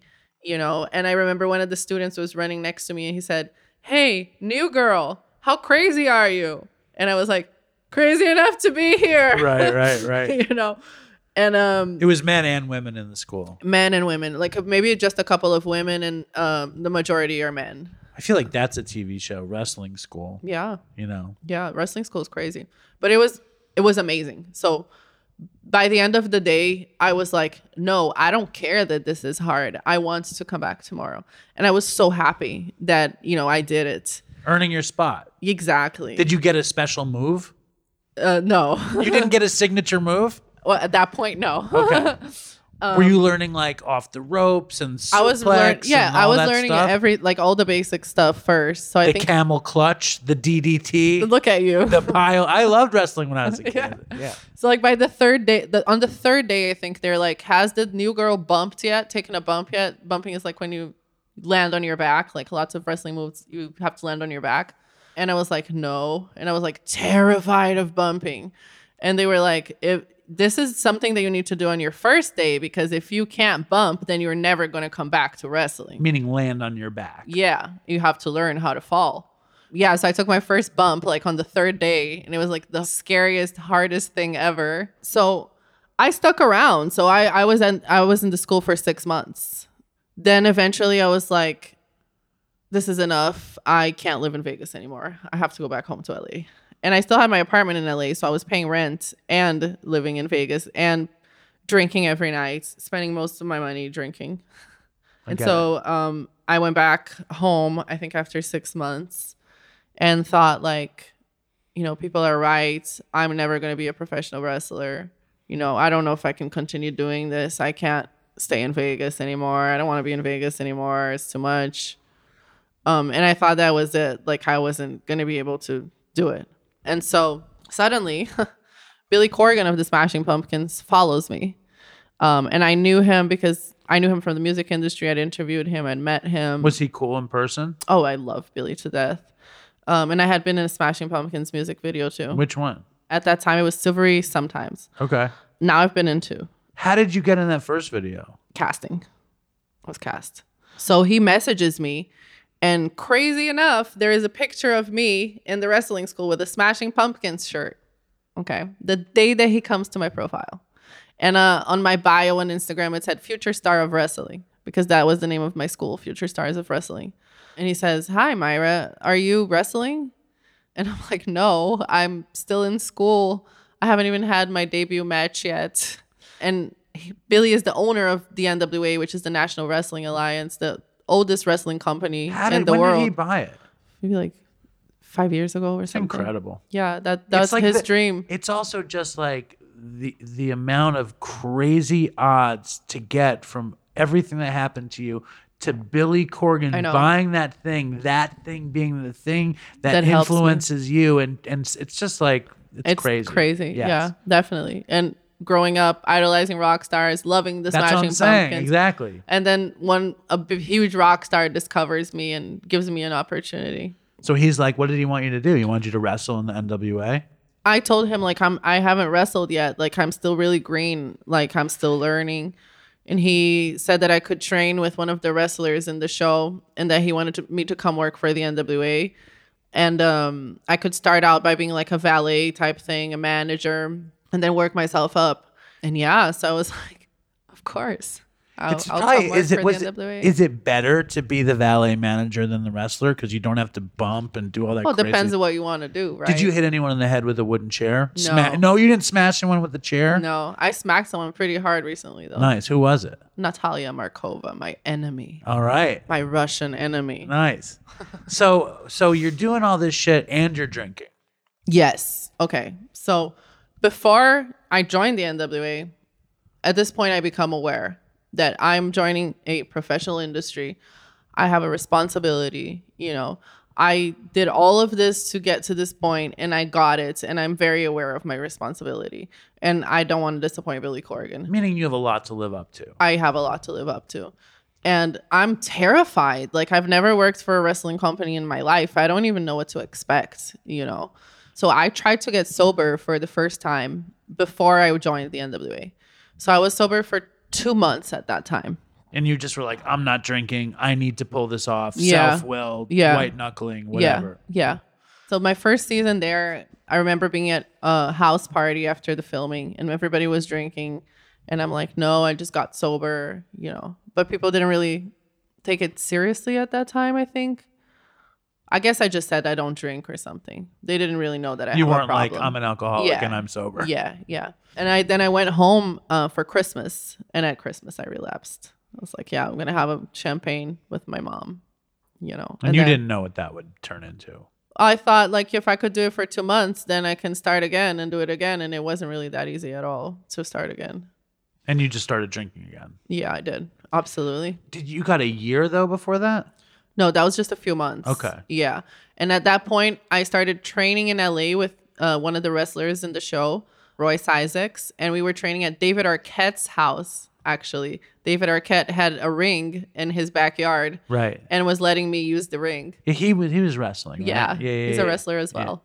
So yeah, so I was training at uh, David's house. So this is like I'm taking this very seriously. You know, I'm not. It's a huge around. opportunity. Exactly. But anyway, so I'm drinking again. So then I come back for the first second season, and during the second season, after filming is wrapped, they have a wrap party, and there's lots of alcohol.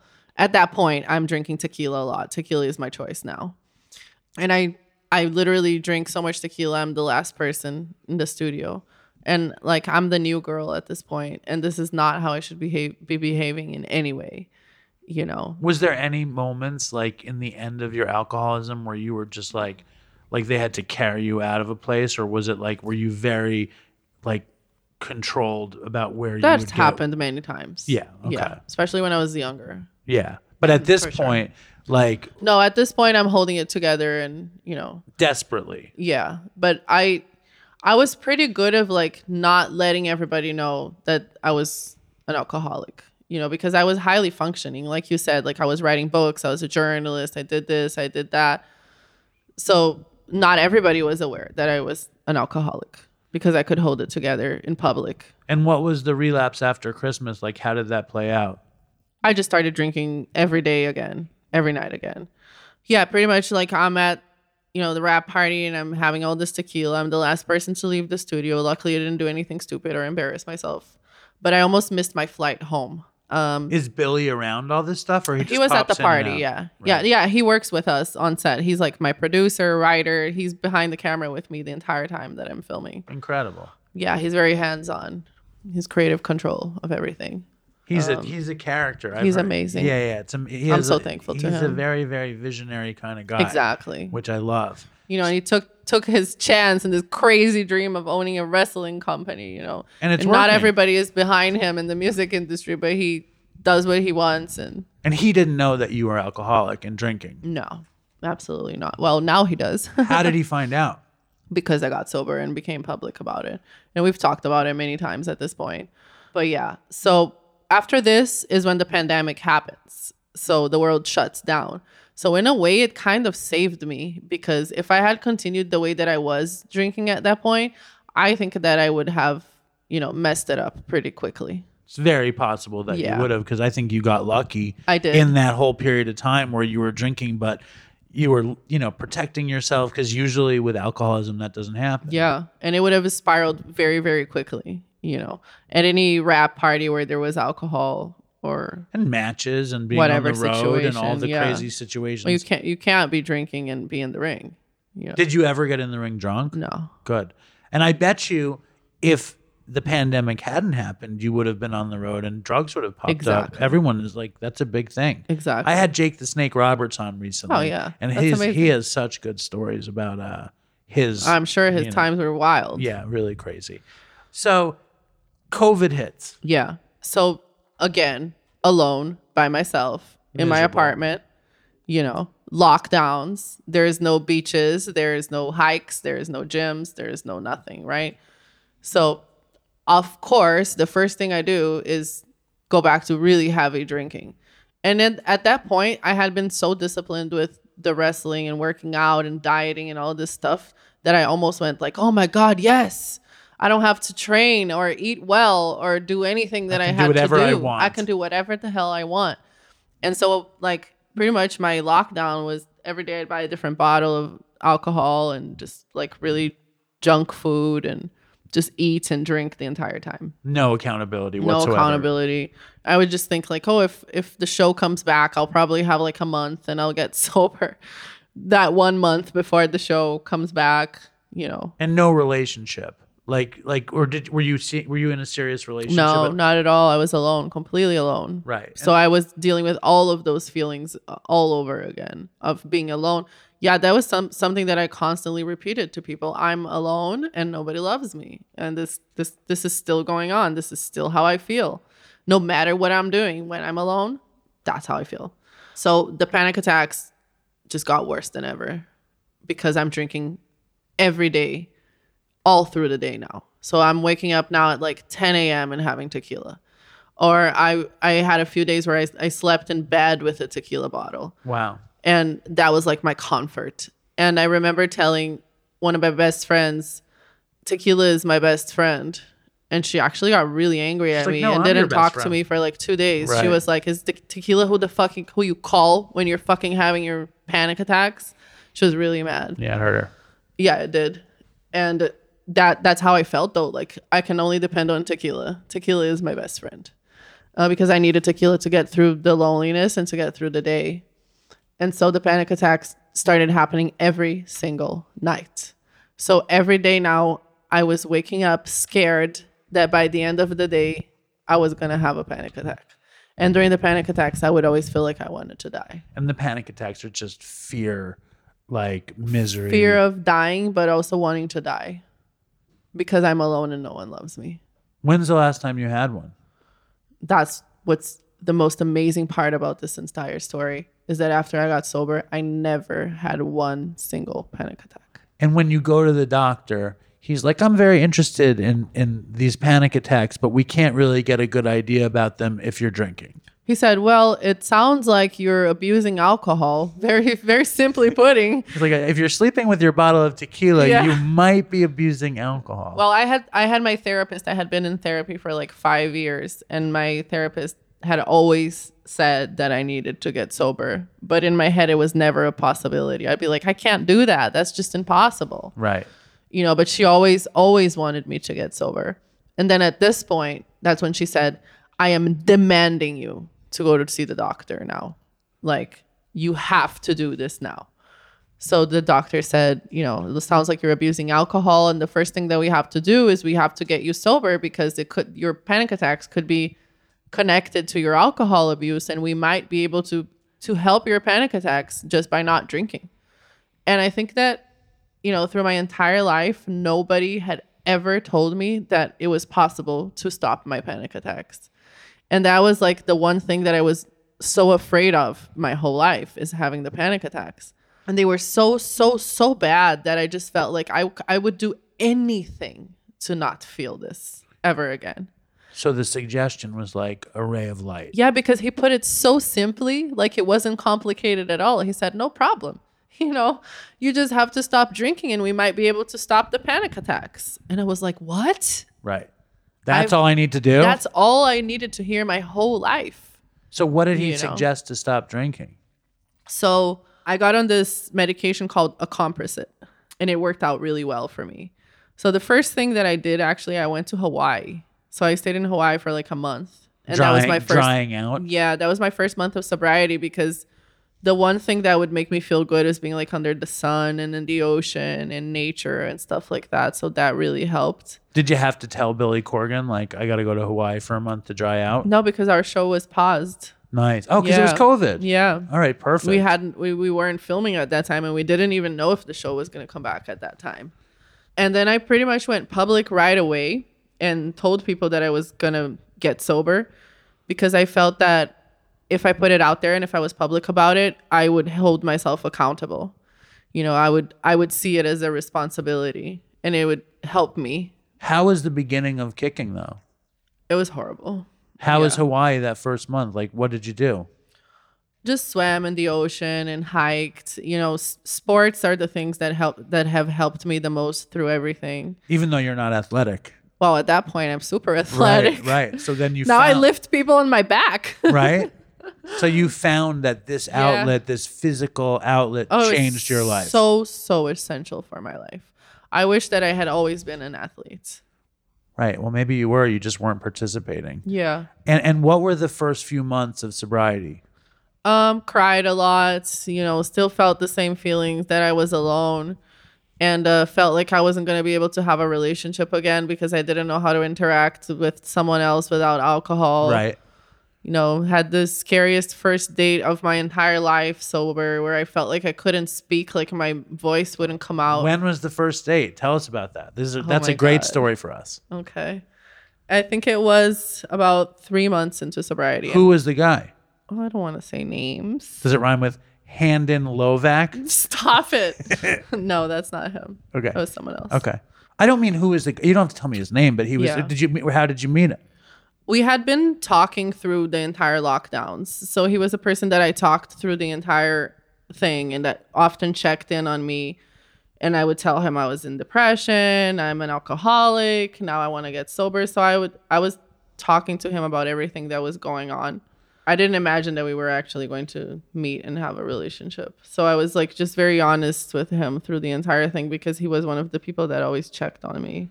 And was the first date really, really scary? Really scary. What did you do? Did you play mini golf? No, we we drove up to a mountain somewhere. I can't remember where it was. But I felt like I couldn't speak. Like my voice wouldn't come out. And that was one of the hardest things in the beginning because I I couldn't feel any confidence and I I felt like I couldn't be myself. The way that I speak now was not how I spoke then. Totally. Yeah. And how did you get your confidence back? I I know that you're not supposed to date in your first year of sobriety. I did. You did too. I, I did. yeah. Yes. but i think that him being there for me was one of like the things that helped me the most because he didn't he wasn't he's not sober but he just doesn't drink Right. so i didn't have that issue with him and it was more like him helping me ease into like learning how to date being sober Right. Did but did it did it trip up your codependency and like your need your your need for a relationship and all yeah that stuff? It definitely Yeah. I wasn't like officially dating him or anything, but we were casually dating and talking pretty much every day. But yeah, feelings were very intense. Um, he he was going through a divorce actually, so he was also kind of learning how to date. Right. No, but it's it's so funny how like when we're in that period and we feel so alone, somebody being into you Yeah. and you being able to have somebody, it's like it's like lets you it's a comfort. Yeah. But it's like it's scary that you needed it and then you got it. So what happens when you don't have it? Right, and so about like five or six months in, he's kind of going through his own troubles with his separation, and he realizes he's not ready to have a deeper emotional relationship. Right. so it kind of ends you know and that was probably another another very very very difficult period for me Scary. because the one thing that triggers me very much is heartbreak Loneliness. loneliness That same thing. Mm-hmm. So how did you get through it? i cried a lot for many many months but i stuck to my sports routine and i think that helped a lot i was weightlifting I was doing boxing, I was doing Pilates. So I, I try to stay very active because that's the thing that helps me the most. And but then- I pretty much cried for like six months. And when did you get when when was your sober date? Uh, November 28, two years and four months ago. Actually, today is my anniversary. Two years, four months. Well, congratulations. Thank you. So since then, for two two years and four months, Yeah. how do you feel? I mean, when did you come out? Amazing. When did you come out to the world as as out and proud and sober? month. Second month. Was that weird? No, I actually felt very confident and brave doing it. And I got such positive responses from everybody that it really gave me lots of strength to continue doing it. And I'm surprised that nobody suggested 12 step to you in the beginning. Oh, definitely. I They was, did. Yeah. And I was watching uh, meetings online for maybe the first two or three months. but you didn't participate. No, I just watched it. I think I didn't feel confident to talk yet. Right. Right. It's interesting. Yeah. Now, how have you worked on your codependency stuff?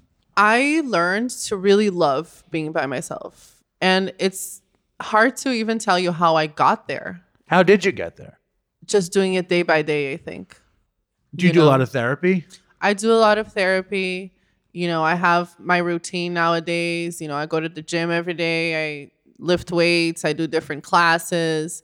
But also, I'm very busy now. So, career wise, I'm always traveling from one city to the other. Busy's good, right? Yeah, busy is always good. You know, I, I, I film wrestling and I'm actually working as the backstage reporter in the NWA. Um, You're like a Mean Gene Okerlund. exactly. Do you, do you ever job. watch Mean Gene? Of course. Oh, Legend. He's great. Yeah. He's great. So, And are then- you enjoying that? Have you ever thought about scripting any of it? Yeah. Yeah. I have lots of ideas. Do it. Yeah. Write it out. Yeah. You need to do it. And let me just tell you this because you wrote three books, you can do that. Yeah. You have to fucking jump in Mm-hmm. because this is, it's going to just happen if you do it. You need to get these books translated. Mm-hmm. You're going to be the Brazilian S.E. Hinton in America in a second, just based on the, the story. What's wrong with that? Why do you get that face? No, it's exciting. It's very exciting. Yeah. And and you've been living by yourself in LA and Yeah. how's your brain? I actually learned to love being by myself. I I love having my personal space. I have like my spiritual routine. I light my I light my candles and I meditate How much do you meditate? every night pretty much. How long do you do it for?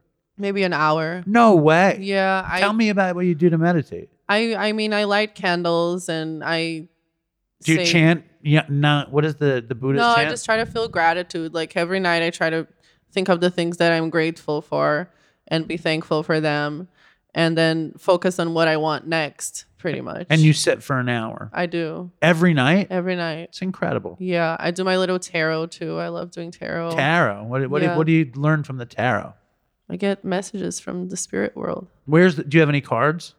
right here now. Where do you have them at the hotel? Yeah, they're at the Next time you got to do my reading. Okay. All right. Yeah. Now, I appreciate you coming down. I think this has been amazing. I need to know though, Brandon Novak, he's a sex symbol of the Dopey Nation. And my intern Claire said you need to ask her about Brandon. I think Brandon's like a really inspiring person. You know, Totally. His transformation is incredible. Yes. He gave me his books, and I'm actually halfway through uh, Streets of Baltimore. Oh yeah. and I didn't meet Brandon as an addict, right? I I met him as this really stand up person that he is today. Sure. So it's like really shocking to read how he used to be. But he's definitely been like very inspiring to me. But what I want to know is was Dopey DopeyCon a date? It You ma- gotta ask him that question. Okay. Mayra, thank you. Thank you so much. This was fun. This was so much fun. Right on. So that was Mayra Gomes. Check her out at uh, the National Wrestling Alliance. Check out her books. She is a phenomenon, I have to say. And I want to give one more huge shout out to 0.0 Productions. They made The Last Jewish Waiter uh, weird reel that you could watch on Patreon. It's really pretty solid. Aurora's in it. Uh, I actually smoke weed in it. And um, they gave us the space, which was incredible. So thank you to Chris Collins and 0.0. And We're gonna finish the show down by the Great South Bay with Fentanyl Jay. So here he is, your favorite uh, fentanyl dealer, Jay. So what's going on? We're sitting at uh, Foster Park Beach. Scenic Foster Park. Is this a is this a marina? Yeah, I'd say so. Um, we called it Shorm when we were growing up. Shorm? I, I don't know why. It's just like the name that was passed down because we still drink right over here. But would they say Shorm? Like Shorm. Shoreham. Shorm. Is that a town? Coram is a town. Yeah. So do you think it's like by the shore? Yeah, it's possibly. It's possible. There was a time here that there was this handmade wooden boat called the Flying Zucchini that they put in this in this little place, and someone stole it. No way. And then there were signs like, Have you seen the zucchini? "Have you seen the Flying Zucchini?" And it was like, "Wonder what happened." It was handmade wooden, beautiful boat, green like a zucchini. It's a nice steal. Now, Wonder if the Dopey Nation had hands in that. You know. welcome back to the show, Jay. Thanks. I remember when you, I, I thought about this the other day. Mm-hmm. First time you come on the show, people were reaching out We were to here. You. were- Yeah, we were here. People were reaching out to you though. You were like spotted. They'd be like, "Oh my god, I heard you on this." They would call you, write you. Is Yeah. that true? Yeah. So Yeah. last time you were on the show, Yeah. You told a story about getting so drunk and cursing out the cops Yeah. in Patchogue. Did anyone contact you? Yeah. Who contacted you? vegan. What did he say? Bro, he's like, because he knows the gas station owner that I know. He What's knows name again? Binda. Binda. He knows Binda. And uh at work, they're avid listeners, bro. Vegan and the Surf Goddess. They Right. hear everything. Okay, but but when you came on that first time, weren't like people coming out of the woodwork? Yeah, people I didn't even people I didn't even know. Cause you know what it was? Someone I think you put a picture on uh in I don't Right, know, yeah, on, yeah, on yeah, some shit. so then people I, that's when people two people I didn't even know asked me. That's what it was. Yeah. And w- before we do anything, what the fuck is Ulker? Oh, that's uh, Looks like uh, some Nazi that's candy. Turkish chocolate Turkish tr- from Binda? from no my other gas station, Bodega Buddy. That's from fucking uh the guy right around the block from your house, Oh, what's his name? Uh, Eric and Charlie. Which guy? By the But train it's, station? it's from yeah, but it's from the old guy that works there. That's always pumping gas. The old guy, no English. they're all they're all Turkish around here. All right? of them. Yeah. So if you ever want to say goodbye, you say Guru shoot us. It means see you later. All right, that's very very. And then you say. Assalamu alaikum when you're pulling up. Do you say that? Yeah. because they're all Muslim. Yeah. Do they say Malaikum Malaikum assalam. That's beautiful. Yep. All right. So last time you were on the show, you weren't assalamu alaikuming any police officers. No, I wasn't. Vegan was like, bro, what the fuck? No, he's like, bro. Uh, He said it to me at work, so we had to be like subtle, you know? He was like, oh, yeah, bro. Fucking Binda knows us. Like, yeah, like we know Binda. Like, we know. And on that right then and there, I knew he fucking listened. And then he was like, oh, bro, you got to show me the videos. And then I Showed him the videos. I have a friend who's a police officer who's like, "You are so lucky. Yeah. You didn't get locked up." Yeah. I've seen the videos. I showed Evan the video. He was he was shocked and dismayed. Oh, really? Yeah, shocked. Oh, fuck. Ev. Shocked and dismayed. Oh, He's like, "What's he doing?" And then and then Evan said, "If I had this charge over my head, I might be doing the same thing." Now we are weeks and weeks away.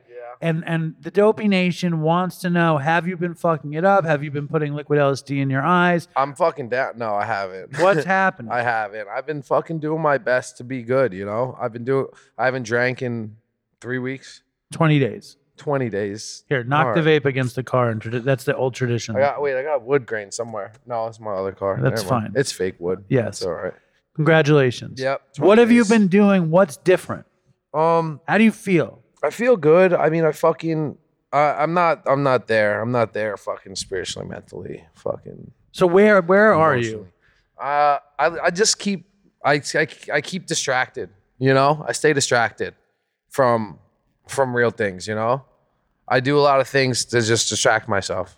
Be specific. What are you? Are you distracting yourself from cravings or from fear? No, no, no, not from cravings. Um, You were drinking. sometimes from drinking. Yeah, sometimes from drinking, I'll be distracting myself. I've been doing lots of fucking like shit I wouldn't do. Like I went roller skating. I go on walks in fucking nature trails and See, shit. these are the great sober moves. Yeah, I've been doing I've been doing a lot of that good shit, you know. So you you've been roller skating. I went roller skating yesterday. I'm going on a nature walk today. I did the same shit last week.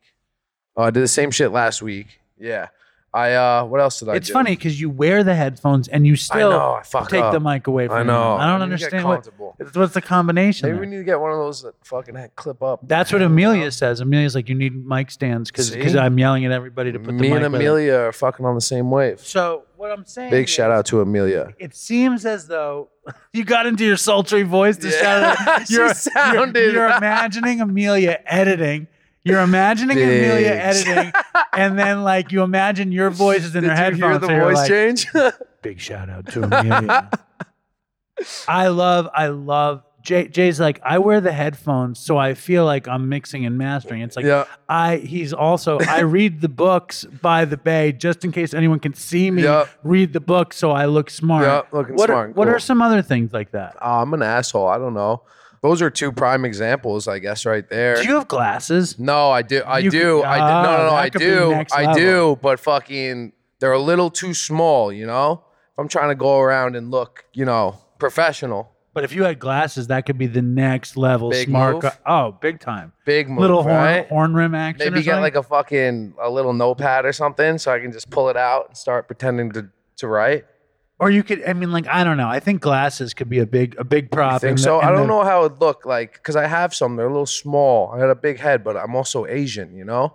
So like you've got a big Asian head. like a big Asian head with little Asian eyes, you know. So like I'm not sure. You need big glasses. Yeah, yeah. I got a big head too, Yeah, and and I, and I have little eyes too. Yeah, you do. I know. We're very similar. Big head, little eyes. I'm with you. You do. Now, lots of people freaked out about the drunk cop thing. First of all, I want to say that was a bad move on my part. congratulations though on the 20 days. Oh, like thanks. that's not nothing. it's not. It's and and and honestly, if you if you hear what you're saying, you're roller skating, Mm-hmm. you're hanging out with friends, you're going to the gym, you're doing nature walks, Mm-hmm. I'm playing you're Pokemon Go. playing Pokemon Go. Playing Pokemon Go. Wherever you go, Most places now, yeah, because now it's a fucking competition. I know it was a big thing years ago. I didn't play it, so I downloaded it a week ago. and you're enjoying it. I'm fucking crushing it. it's kind of like your social media is Yeah, it's, Pokemon it's my Go. social media outlet. Yeah, All right. yep. Now, people have been a lot of people have been writing me saying that you shouldn't I shouldn't have you on the show, that it's not good for you. They think it's not good for your case. Mm. It's not good for you. It's not good for me. You want to hear one of the emails I Oh got? shit, yeah. Is It's not featuring good for anyone. Jay and his exploits now doing more harm than good. He is likable, clever, and charming, and has features of antisocial personality. The law doesn't apply to me. Isn't Ah. it hilarious how I do all these despicable things Mm. that endanger my life and the lives of other innocent bystanders? Preach. He is coming off less like a hapless goof Mm-hmm. and more like a malevolent asshole. Oh fuck, preach. Both things can be true. Your efforts to hold him accountable and help him see the light are conflicting with the evidence of his misdeeds, mm. inability, or unwillingness to stay sober. Mm. I don't have any answers. This issue feels sad, and I wonder if you, me, and the rest of the audience are complicit in his inevitable downfall. Mm. I know, that's rough. Thanks for all you do to help humanity. Be careful uh, with Jay. He is not beyond redemption, but he requires thoughtful handling and needs expert care. Wow. That's Mary, Mary thought about that. right? She used some fucking Complicit was a good word. complicit. Now, I'm going to say this. I have you on the show mostly because Mm-hmm. I love talking to you. yeah. I think you're funny. I think you're smart. I think you're great on the show. Mm. Number two, I think you've been through hell. You've done crazy shit and you're willing to talk about it. Mm. Yeah. Number three, you want something better for your life. I do. And you wouldn't, do, I know you wouldn't do this if you didn't. Exactly. And we kick it outside of the show. Yeah, of You know, course. so like, so you know me a little bit better than Mary, you know? Uh, well, I'm, I just think that it's important to discuss this. Yeah. And I think Mary should know, the Dopey Nation should know. And, and it's something that I know about you. Mm-hmm. I don't believe you would do the show if you didn't have a desire to, actually be, on the right Yeah, foot. be better. Yeah. What do you think, Jeff? I think you're right, and I think that um, see, I think uh, I could see how she's saying what she's saying about how like you know my unwillingness to get better and like, well, but you have to eh, let's let's put ourselves in Mary's shoes. Last week, You're That's calling the cops saying. bitches in a blind drunk. The week before, the Yeah. week before, you were flashback to Florida where you had the gun Oh, in the fucking room. Stay down. Oh, you know down, that was that was the la- Oh, yeah that was the last two appearances. So like they have oh, this Oh, this view, Sounds but I but I it's not bad. I think that what it means to me is mm-hmm. like you you're putting days together. Yeah. You're coming back. You're like Rocky training. Yeah. Chasing the chicken in the street. Yeah. All that stuff. So I I personally and I I also think I don't know if Dopey helps you or not. I know that you help Dopey. And I yeah, and of I course it helps me. and I like to think that it's it's a fun outlet of recovery. It is. This is probably yeah. It is because I always say that. Like, what what the fuck do I do? You know, this is good. This is. I feel like it's good for me. I don't know about the show or number or any of that, but I feel like it's good for me. And also, like, it's it's fucked up because like uh, when I say when I look back, you know, oh, like whether she said whether I don't know what she said. She used so many good words, but like a hapless goof or like a fucking malevolent dickhead or whatever. Asshole, I think Um, Yeah, yeah. It's because you know, at this point in time, well, the fucking cop thing was kind of fresh, but everything else, we're going back years for. You know, like four years, five years. We're going back years for a lot of this stuff. You know, so at this point, it's like. I have to fucking laugh about it, or else I'll fucking cry about it. You know? Well, that's Like, the nature of the show too. You That's know? the, that's the total point. Yeah. But I, I also think, you know, hapless goof, malevolent asshole. I do not want these words to haunt you. No, I, bet I probably won't even remember Please, you were- malevolent tomorrow. I think I don't know. I- you invoked it really. saw quick- that? Yeah, real quick. Real quick it makes me nervous. recall. I'm gonna wake up in the middle of the night going, "Fuck." Jay thought about malevolent malevolent asshole, asshole. and Jay was sitting there. But no, I mean, like, you are one of the most polarizing guests we've ever had, which means, and I would say you are seven to three liked versus hated. Eh, It's pretty good. that's coming from you. Well, it's no, it's pretty good. I, and I, I, like dude, five, five. No way. I speak the truth, hundred percent. Okay. But what I want to know is, you put ten months together. Yeah. You did the the six months of pretty much straight drinking. You you put the twenty days of clean time together, then the thirty days of drinking. Yep. We're back. Yep. How does it feel? What does recovery feel like? Do you think about it at all? It feels good. It feels good to not drink. I but I'm not doing anything. Same thing. I'm not I'm not I'm doing like, you know, distractions, fun outlets like this. I'm not like with you. I don't go to the meetings. You know what? I need like some I need to take some take some advice. I should be writing in the morning. I think that'd help align my fucking mind, all right. body and spirit. I should you know, I should start, you know, few weeks to like be like separated it from it. Not that I'm separated from drinking so much, but A like few weeks is something. yeah, it's like, you know, a little separation. Then I gotta, you know, now it's time probably to start like mapping out goals. Like, and it's not like life goals, because who knows where my life's gonna be in a few, but it's like like inside goals, internal, you know, not like I want to have this much money by this date, you know.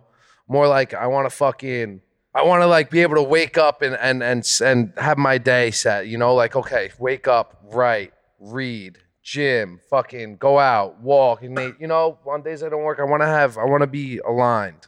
I don't know how to describe it. No, I just think you describe it nicely. to align, you know, because I because I need I got a little separation now, and now it's time, you know, now it's the time where I have to like work, you know, Now I'm gonna work, you stopped going to meetings. and I'm very fucking conflicted. What are you Well, conflicted not, about? I'm conflicted because like being sober, there's there's only benefits from it. There's really no bad effects from it, you know, except for the only bad effects is you don't get to whore around. you don't get to go out and fucking yeah, yeah. But you've done it. Yeah, so that's probably the only bad effect. So so I'll think like, oh, sometimes I really really want to fucking go all in, you know? And other times it's like, fuck, like I don't know if I want to fucking go all in, you know? I don't know if I want to fucking do every, you know. Describe that a little bit more. It's like I wasn't sober for a long time. I was sober 10 months, right? And I've been, you know, court ordered to fucking rehab and you but know, I've in done- those ten months, man, you were doing serious work. That's what I'm saying. and you were showing up in different. You weren't just going to the beach. Meeting. Yeah, you I were was- going to weird meetings at night. You Yeah, were yeah. meeting people. You were telling your story. Yeah, yeah. You were helping people. especially because like uh, even when I got there at first, whatever, but from when I got out of fucking rehab, from fucking wherever, Port Jefferson, whatever, like when I got out, A, I knew that I was on fucking thin ice because then I still had like three state open. I was on really, really thin ice back then. You were Like, scared to death. Yeah, I was really yeah, because because worst comes, you know, I get picked up here, do a sentence, they hold you, you walk out the front doors for the next state to come pick you up, do your sentence, and then you walk out the doors for the next state to pick you, you know? So like I was on really, really thin ice, granted. But like when I was fucking when I did get out and stuff and I came around, I saw like Ian, I saw Wheeze at like me, I saw people that I used to know that were fucking So the first time you saw Weez was at a meeting.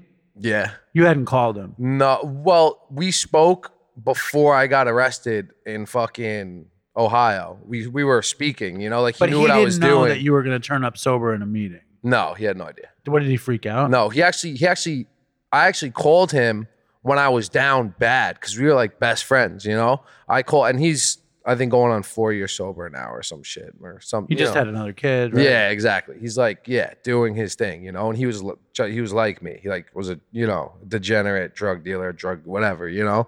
So I fucking called him one day because I've, I've, he, he went down the slopes a lot faster than me because he was like a drug abuser that sold drugs, you know. You were a drug dealer that abused that drugs. abuse. Yeah, That's it's so it's a little fucking. It's it's the I same shit, it. but it's backwards. You know, is very similar. he went different. downhill so fast when we were selling. He went downhill so fast. He was always the guy like fucking. I do like half a blue. He'd be doing like eight of them. Right. You know, like he wa- al- was always that guy.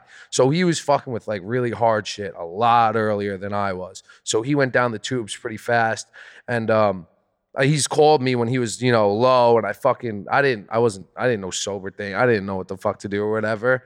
But um, I've like helped him out, you know, What did you say? financially, whatever. You know, I didn't know if you were not supposed to do this shit, but like Right, you right. call me when you're down bad. You're my friend. I'm not like in the sober fucking Yeah, yeah, yeah. element of shit. So I just, you know, would fucking help him out.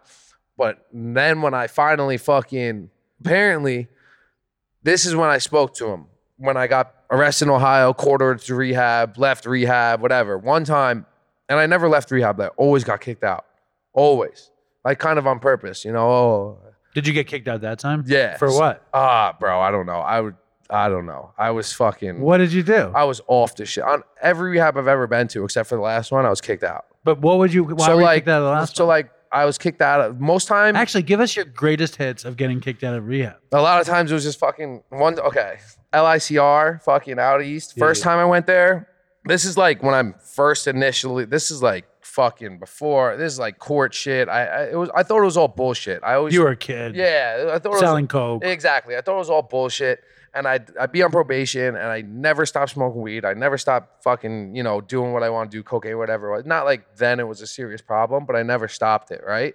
So I'd always like tie piss up around my fuck. I'd, I'd get a, a news, a soft newspaper comes in soft plastic, right? Yes. I'd get like that soft plastic. Yes. I'd have someone, one of my, someone I know, my little sister, someone pee in a cup. I'd pull it, put it in that soft plastic, and I'd pull it so it's like stretches really thin, you know? yeah. And then I tie it up, and then when there's a mirror over the probation fucking toilet, so I'd start peeing, and normally when you start start peeing, they like look away. So like I'd start peeing in the urinal, I'd hold it, and then I'd pop the bag and get it all over my fingers, whatever. But it'd go in the bag, whatever, right? So I was doing that. So you'd a be long- able to get the little thin plastic thing out. yeah, so thin. I just, I'd literally just pluck the corner off and like hold it. Yeah, pluck, pluck. the Worked corner every off. time. Like it's like a charm, right? Till it didn't one time, right? Then I got busted. Uh, they called me. I only failed for like fucking weed, and it might have been cocaine. I was like 19 or something. I was young, but that's what started this whole shit of being on probation. You know, continuously going back and forth on probation. So this one time, I'm getting out of rehab in fucking. No, this is why I went to rehab in Long Island in LICR. Yes. I'm fucking with this chick, uh, the first time ever in rehab, bro, ever. And my sister's in the was in the program, so she knows everyone that works there. They're all her friends and stuff. They all know you. They all know me. I'm fucking. They have like a nice, serene, like koi pond, right. like oh, outside. Oh boy. you know, Yes. you're not supposed to fucking. Have sex next to it. Yeah, you're not supposed to do anything crazy over right. there, right? And they fucking came out. I still know. I still see this kid all the time. He comes to Dirty Taco. His name's Henry. He's he's a gay kid. He's super super fucking cool. Did he blow you by the coil? No, yeah. that would be that would be it, right? Right. But they were always yelling at 69 me for, frat, for fraternizing, right? Okay, yeah, yeah. And I'm fucking sitting there. It's like three in the morning, and I'm supposed to be outside of your bed. But like I'm smoking a cigarette. I'm getting fucking. I forget if I was getting a hand job, if I was getting like toppy. But not Henry. no. Okay. Henry was the one Who busted you, who walked out on me. Diabolical. And then he goes, Oh my God. Yo, he screams, Oh my God, put your dick away. Wow. I was like, Oh shit. Then I go back there after this whole Ohio shit, court ordered again. Back to LICR. Yeah. Same koi pond. They pond. did not want to let me back. They were like, No, you can't come back. Did they did they like shut down the koi pond just They- in case? Yo, fucking uh, Under construction. put the people in hazmat Yeah, suits right. over there. No access no to koi shot. they fucking like I had to like bet because I didn't want. That's like the nicest one on the island, I think. So like I wanted to go back there because it was so nice, you know. And uh they finally let me back in, right? Oh God. And fucking like the second day or some shit, I don't know what happened. I, I was kicked out of the time in between there too. This might be my third time there. Whatever. I fucking flip out. I basically, long story short, bro. I fucking when I don't want to be somewhere, I'll freak out on the staff. I'll fucking fight with a fucking another junkie. Whatever I have to do. So about when I get kicked out, it's like, look, I fucking didn't leave. You know, like it was. If it was up to me, I would You'll, have you'll set up some crazy reason th- for them to kick you out. Yeah. And then this one time I'm getting kicked out of someone all the way out east. This is when I'm down bad. Like the cops raided everywhere. I had nothing, you know? I fucking call Ian. I'm like, bro, you have to come get me. Right. You know, you have to come get me. Like, bro, please just come get me. And he's a sober guy. So he's like, oh, I'll help you out. He He was sober then. yeah, yeah. This is this is right after Ohio, right after So he had like a year or something. Yeah, a year or two, something like that. Yeah. And uh he picks me up and we're driving and I don't even remember this because like I don't do Xanax. I'm not good with Xanax, right? They I was like told them I do like fucking 10 bars a day or whatever, and I take a little bit before I go in there. Yeah. And then uh they give me like Klonopin and stuff. That's a lot of the times why I'd freak out and get so wild Because you were on the Klonopin. Yeah, yeah. So fucking they gave that to me. I love the Klonopin. Uh, yeah, that was nice, I really- right? I really love I really it. that shit just is a blackout, really, for me. I, I can't remember years. Years of my life just gone. Years Years. to the. K-pin. Big time. Yeah. Big time. See, so that's what it does, bro. And I don't It's sad though because like I do this show about my exploits I and your exploits are. Yeah, black total hole in your brain. black, total black. Anyway, so Ian picks you up. he picks me up, and I'm fucking.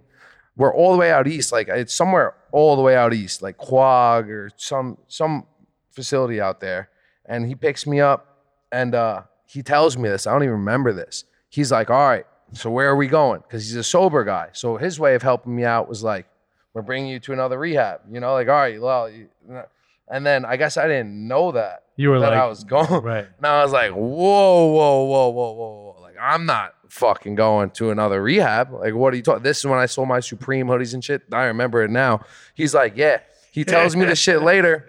This is when you fucking, he's like, we get to Nichols Road and he's about to go one way. I make, I make him say, oh, we're going back to my, but he's like, at one point, he's like, Jay, I'm bringing you to a rehab. Like, because he's sober guy, you know? I'm Mhm. bringing you to a rehab.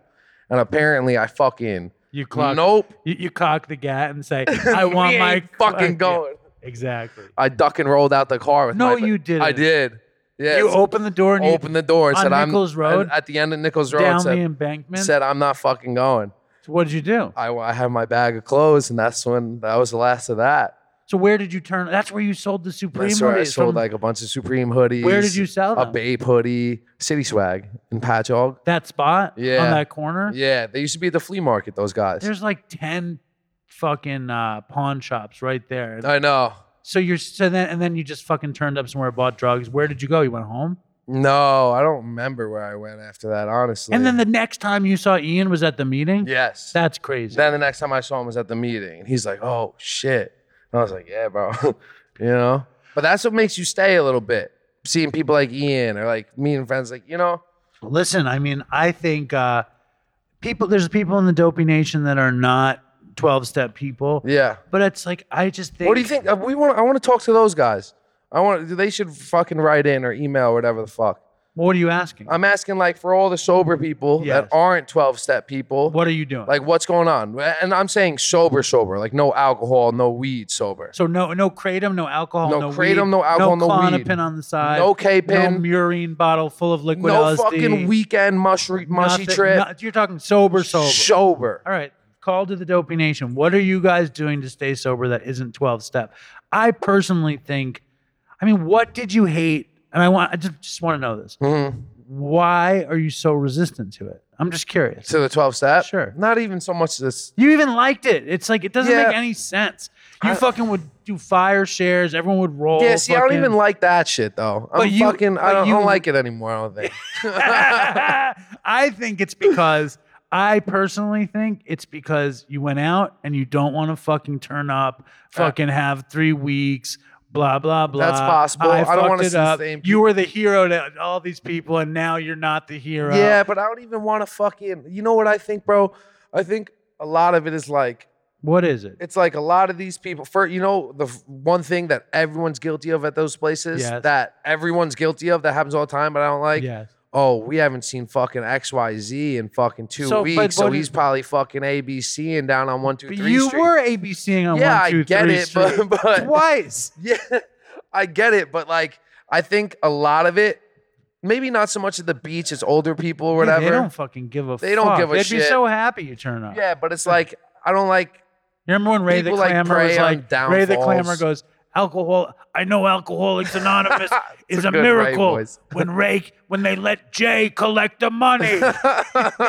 he is funny yeah, he's great. he's great Um listen, you should come back. You should stop But being what? so So fucking all proud. these people go around Oh, and they boy. fucking give their we go. fucking views. Their Yes. their fucking and you know what? Yeah, you can learn from everyone. Blah blah blah. Right?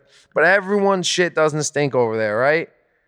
See, I had an experience like that recently. I hadn't been to a meeting in a minute. Mm-hmm. and I was and I wasn't feeling very good. I wasn't feeling very spiritually fit. Mm, not if you, spiritually If you get my drift. Yeah. And I was like, I don't want to fucking go. I don't want to Mm-hmm. hear that fucking bullshit. And I'm like, I'm all fucked up, and I need to hear them say how great they are. Yep. And you know they're not fucking great.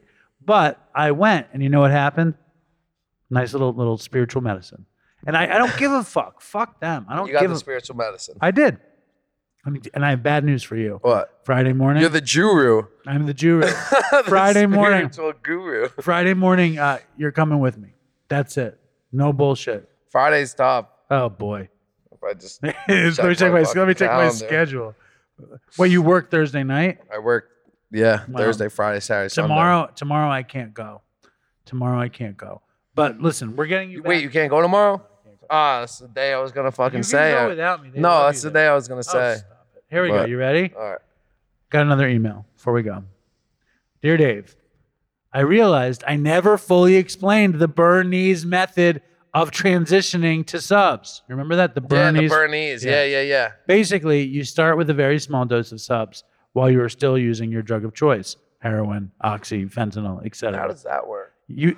I don't know. I, wouldn't that wouldn't that send you into precipitated? Yeah, or, or like it blocks it if you take it before. Yeah, if it's like precipitated yeah, if you take it after. but I don't know. Maybe take a little bit before. yeah. Think you take do time, double drugs Shush. after. You slowly increase the dose of subs for about a week, while you decrease your intake of whatever you're trying to kick. If done correctly, by the time you are ready to jump off your drug of choice, your body should already have a high enough dose of subs in your system to mm. allow for an easier transition to a full dose. Mm. The morning after my last dose of H, which is heroin if you're confused, I took a full 8 milligram strip and avoided the precips.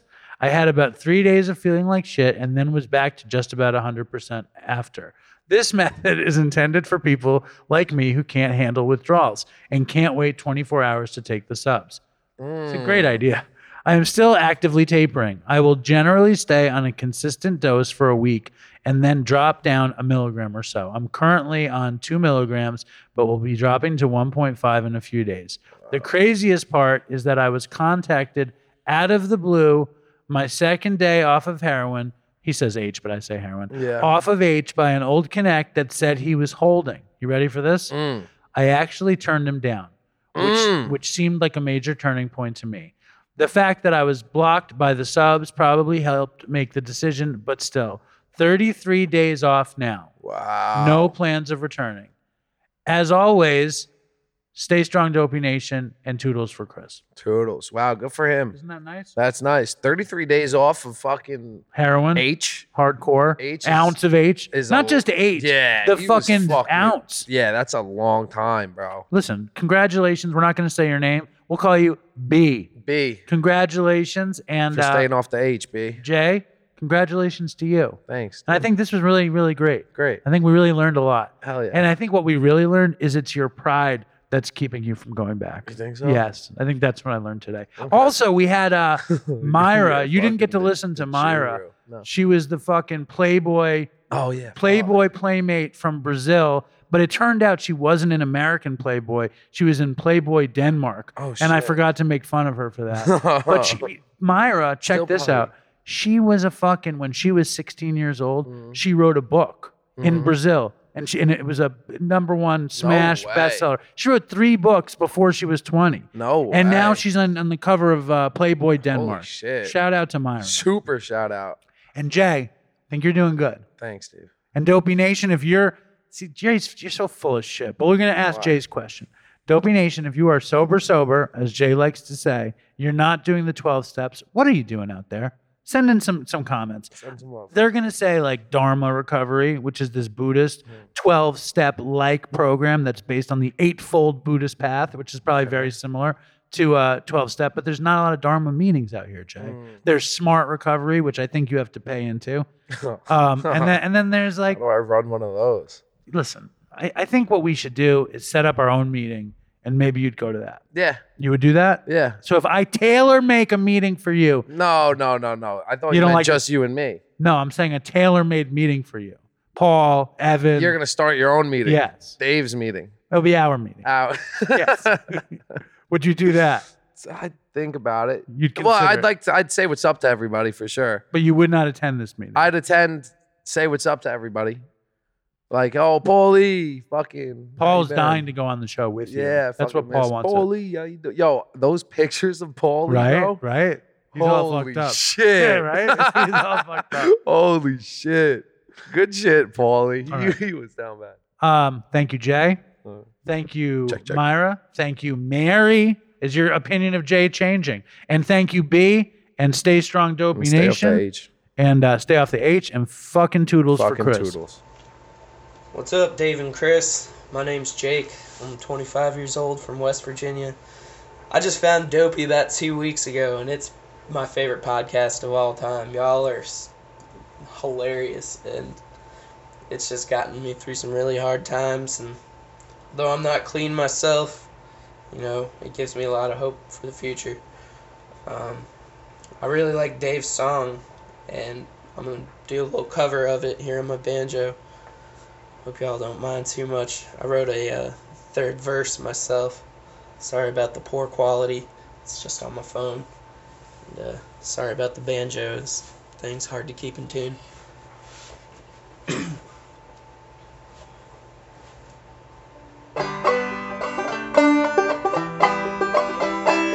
Wanna take a walk around the world.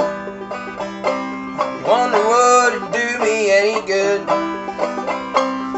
I get some honey in my pockets, and I guess I'll just have to walk around my neighborhood. I wanna be good so bad. Wanna be so good, so bad, so bad. I wanna be good so bad. Bad desire's all I ever had. I wanna take a ride up in the sky. Watch as airplanes just pass me by. And I wanna see a Lear jetliner take a dive. Just to show all of these people what it means to be alive. I wanna be good so bad. I wanna be so good, so bad, so bad. I wanna be good so bad. Bad desire's all I ever had. In my burned out basement, listening to the dopey show.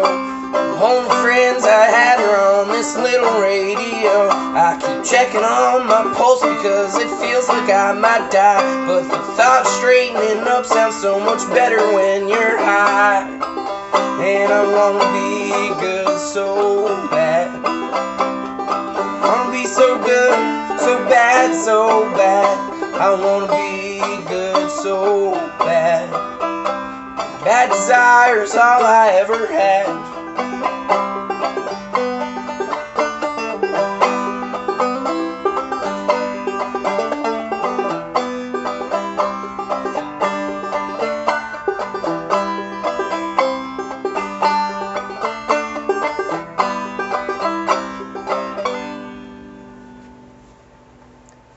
Well, I hope y'all hear this.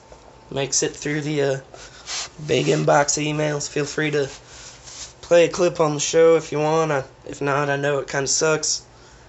All right, uh, really appreciate it. Thanks, y'all.